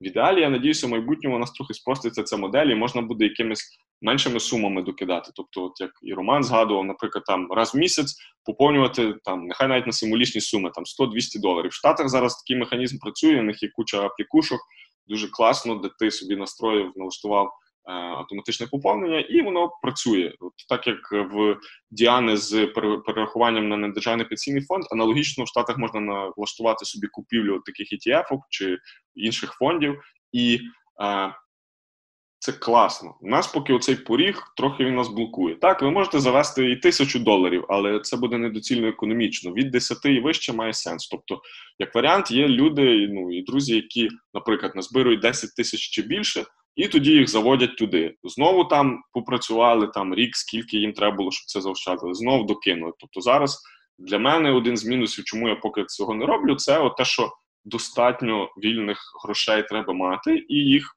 ну, стабільно поповнювати. І знову ж таки. Це не має бути ваш єдиний спосіб заощадження, так само як ми говорили про НПФ, лайфові страховки, депозити, ОВДП, е, кредити бізнесу, пір-ту-пір кредити інше ви всюди маєте потрошки розкинути в свої корзини. І зараз я ще працюю над тим, щоб мати достатньо вільних коштів, щоб вкласти їх довгостроково в ETF. І з іншого боку, ну хто до цього хоче придивитися, е, приглядайтесь, подумайте, це цікаво. Е, про це варто знати. На довгострокову перспективу Exchange Traded Funds – це фонди, які індексують і йдуть вміщують собі різні е, і акції, і інші цінні папери, і відслідковують їхній перформанс, вони дають найкращий довгостроковий пасивний дохід. З ними що класно, що ви не мусите видумувати чи купувати Apple чи Google, а просто купуєте індекс і забуваєте про нього. Тобто, це майндсет там 20 плюс років в ідеалі. А в реаліях України не менше 5-10 років. Е, з мінусів цього всього, е, зокрема, як, наприклад, з ОВДП, теж про що я не згадав, Є така штука, як декларація про майновий стан і доходи. Коли ви купуєте навіть українські облігації внутрішньої державної позики, вам треба після того, коли отримали якісь доходи, прозвітувати про це в податкову. Це теж окрема цікава історія. Я декларував це минулого року, цього року. В знову ж таки в Любомира є його серія, як він декларує ОВДП плюс доходи, от якраз з американських ринків. І наша податкова це часто такий. Древній ліс, якому доводиться доводити, що це таке цінні папери, як це все рахується. Тобто, ще один з факторів, який, от як то кажуть, лупаємо цю скалу, і ми зможемо пробитися. Це от е, коли накопичиться така питома маса людей, які цими інструментами користуються, і вони привчать податково правильно це все. Е, опрацьовувати. Бо зараз ти платиш і податок в Штатах за оці доходи, і ще з тебе оподатковують додатково в Україні. Хоч у нас є угода про уникнення подвійного податкування. Але воно поки що все працює через коліно і криво. Я для себе прийняв рішення, що я ну поки я накопичую достатньо капіталу, працюю над е, способами його збільшення. Е, я придивлюся до того, наскільки покращиться наше законодавство і легкість доступу до того, і тоді буду туди вкладатися. Наразі, типу, я ще працюю над своїми цілями іншого порядку. І я рекомендую вам теж, якщо придивлятися, то добре подумати, як, на коли і наскільки ви можете зайти. Е, було б ще цікаво Діану послухати. Я знаю, що в неї є друг, який це вже робить в Interactive Brokers. Може, ще хтось має якийсь фідбек. Так, на жаль, не дуже багато маю розповісти. Просто маю знайомих, як це контакти першого порядку, яких я особисто знаю, які цим займаються. Е, з фідбеком мого знайомого, то потрібно дуже акуратно підходити навіть до поповнення, те, що казав Роман. Зараз можна поповнити рахунок Interactive Brokers тільки через SWIFT. І що він сказав, типу, що Приватбанк працює. Приватбанк працює нормально, бо ну, мій знайомий живе зараз в Британії і каже, що, наприклад, в нього там якийсь модний цей британський банк Monzo, здається, я не пам'ятаю щось, або Monzo, або Revolut. Ти каже, я заходжу в цей додаток, і в них там якась така червона плашка, типу, ми не певні, чи ці гроші дійдуть, якось так. Тобто треба пам'ятати про баланс між хіпстерськими класними сучасними банками і якимись надійними фінустановами, які підтримують той же SWIFT. І ну, так само там купа мороки з оподаткуванням. Коротше, потрібно дуже підтримую думку Романа, що потрібно подумати, чи ви готові тратити ці зусилля на вхід, плюс чи ви реально досягли тих цілей своїх попередніх там. Не знаю, покупка житла, інвестиція, власний бізнес та будь-що фінансова подушка, там не знаю, допомога батькам, що завгодно. Чи ви готові ці гроші от про них не згадувати наступні там 10-15 років? Якось так. У нас є останнє питання. Що думаєте про ботів на Форекс? Бачу, що заробляють біля 10% в місяць, не витрачаючи багато часу. Так, Форекс це тема, яка е, вона повертається хвилю в Україну і не тільки, особливо під час криз, коли всім обіцяють, ми вас навчимо, як трейдити на Форекс, ви заробите багато грошей. Е, я скажу коротко, що я думаю про ботів.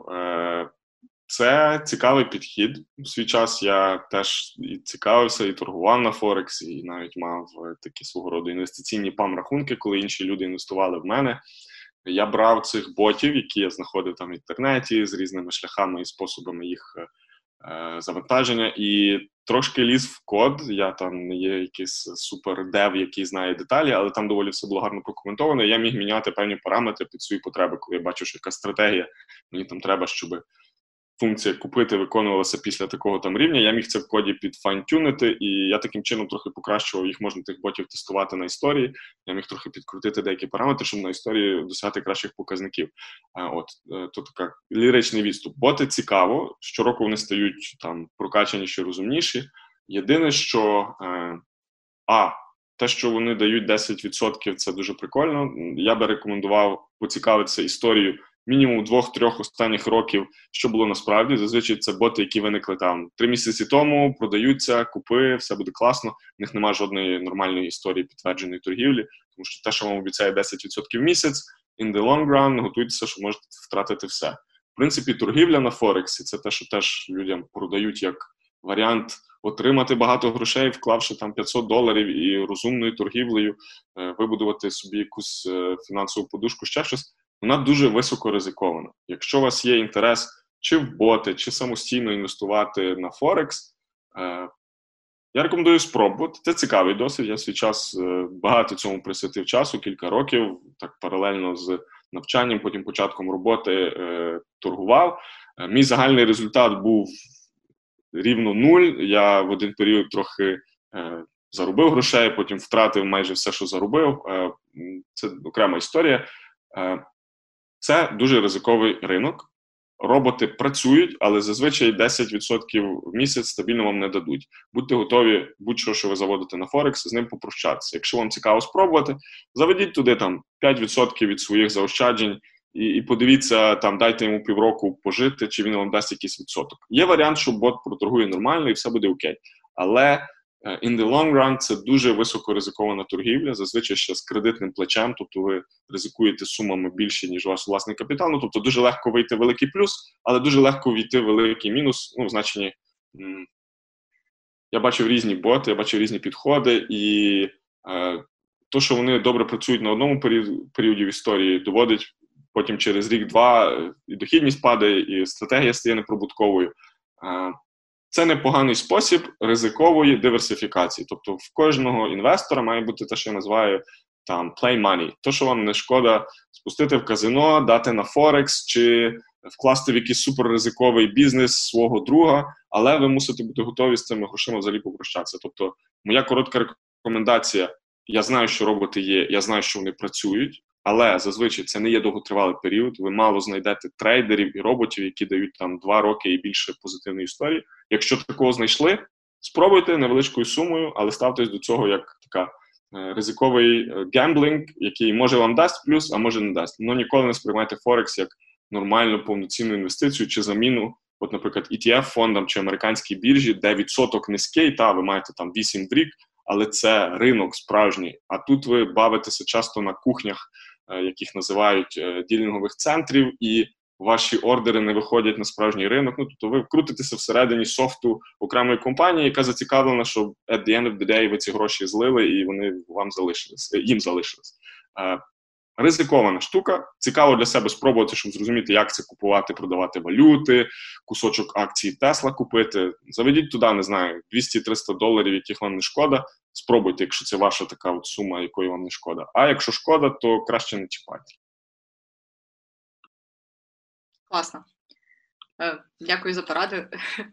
Не знаю, від себе додам, що для мене будь-які такі ризикові штуки звучать, як МММ, тому не знаю.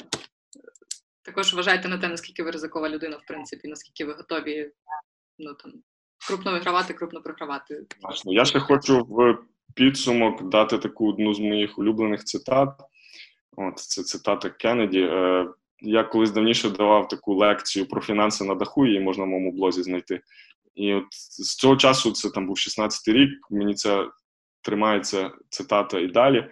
Загалом вона про те, що от те, що ми іноді забуваємо, що у будь-якого плану дії є своя ціна і свій ризик, але вони є значно меншими, ніж довгостроковий ризик там нічого не роблення, комфортабельного байдикування. Тобто, е, який би ми інструмент не вибрали, куди би ми не дивилися в інвестиції, ніякий з них просто поодинці не буде ідеальним. Ми мусимо пробувати різне, так як згадували різні учасники сьогодні. Е, війти, попробувати, зрозуміти моє, не моє, ризик, не ризик, зрозуміти свою толерантність до ризику, тому що хтось може рвати на собі волосся, а хтось спокійно спить і йому все окей. І не забувати, що то, що ви нічого не робите, часом може бути гірше, ніж робити хоч щось. Тому що, е, так як тут сказано, ризик, there is risk and cost to action завжди. Але цей ризик значно менший, ніж довгострокове бедикування і роблення нічого. Тому я вам всім рекомендую цікавитися цим. Добре, що ви тут зібралися. Я радий всіх бачити. Буду радий е, всім тим, хто подивиться нас згодом в трансляції.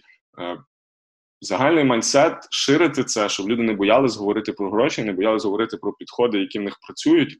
Так, вам не варто лізти в чужу кишеню і питатися, скільки ти заробляєш. Ви можете це знати в колі друзів, в родини, це окей, але на широкий загал треба зберігати якусь все-таки етику, проте говорити про підходи, про способи, а от чим ти користуєшся, а як ти на це відкладав. Це круто. Я хочу, щоб ця культура ширилася. Тому всім дякую за такий класний ефір. І я думаю, е, буде що кожному з нас обговорити, що почерпнути і куди рухатись далі звідси. Дякую, Роман. Дуже дякую за всі поради і взагалі за таку підготовку фундаментальну до івенту, бо просто зверніть увагу, скільки у Романа було відкрито вкладок різних браузерів з корисною інформацією. Ми це дуже цінуємо. Дякую тобі. Сподіваюсь, кількість людей, які задумуються про те, що треба відкладати гроші і інвестувати в себе, збільшиться. Буду цьому радий.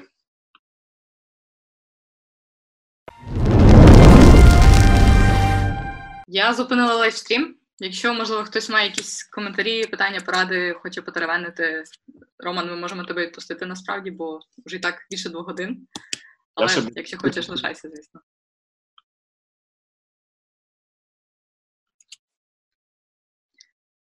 У нас в чатику доєднався мій знайомий, який зараз працює в Японії, каже, що в нього майже всі колеги користуються Interactive Brokers, навіть в Токіо. Класно. Ну, насправді в мене є така, знаєш, які ці. А... Тут я мав на увазі популістичні заяви, але в моєму випадку це щира візія. Забув слово дуже такі е, високі цілі, які декларують умовну політики, а потім їх не досягають. От в мене з таким прагненням є одна така думка. Мені б дуже хотілося, щоб в нас е, з часом регулювання дійшло до такого рівня, щоб от через такі аплікушки, от можете собі погуглити там Robinhood, Wealthfront, інші, а також схоже до простої user-friendly апки Монобанку, де ти налаштовуєш свої параметри, воно тобі рахує твій ризик профіль, розділяє тобі портфель, скільки тобі вкласти в ETF, скільки в бонди, скільки в кеш.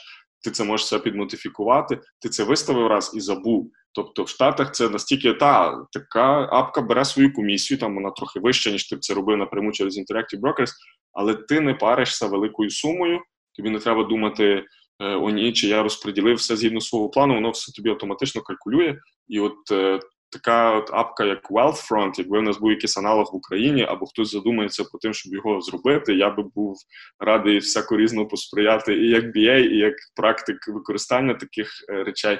Але я розумію, що це дуже ще велика перспектива. Ну, у нас законодавство дуже дуже це обмежене. Але от з часом я думаю, ну там пройде років 5, 7, 10, можливо, там покоління чуть-чуть молодше, наші діти, в них вже точно таке буде. І про те, що ми зараз про це думаємо, ми з тим, що страглим, нам важко, неясно законодавством, з податками.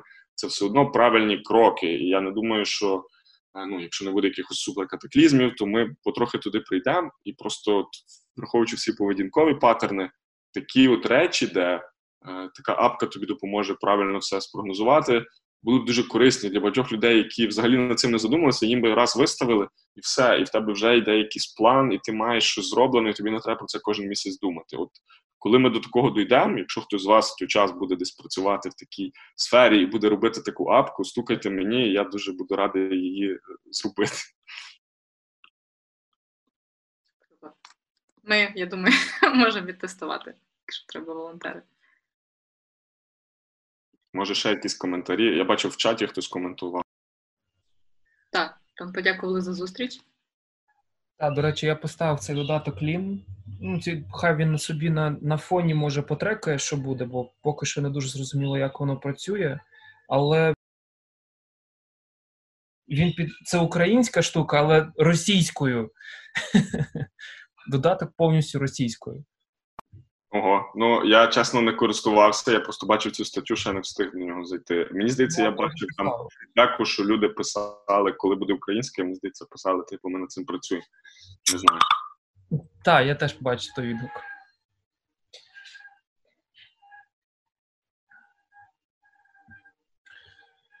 Дякую за багато корисної інформації. Радий, що відгукнувся запит людям, і, і було цікаво послухати і досвід інших людей. Плюс для мене якісь теж ідеї на висвітлення тем, які можуть бути цікаві в майбутньому. Це теж плюс. Тому дякую. Ну і ми, як теж частково ком'юніті контриб'ютори, ну не знаю, я щиро тішусь, що людина, яка хоче виховати якесь ком'юніті людей з грамотною фінансовою освітою, базовою. Це ще додатковий респект від мене. Дякую, друзі. Я буду маленько бігти. Е, всім дякую за івент, за участь, за те, що знайшли час. Е, дуже тяжко виділити людям час, але гарно, що в суботу зловились. Я знаю, що там є різні плани на наступні івенти. Буде цікаво теж спробувати підключитись, послухати те, що буде цікаво або релевантно. От. Всім бажаю гарних вихідних. Все, па-па. Дякую.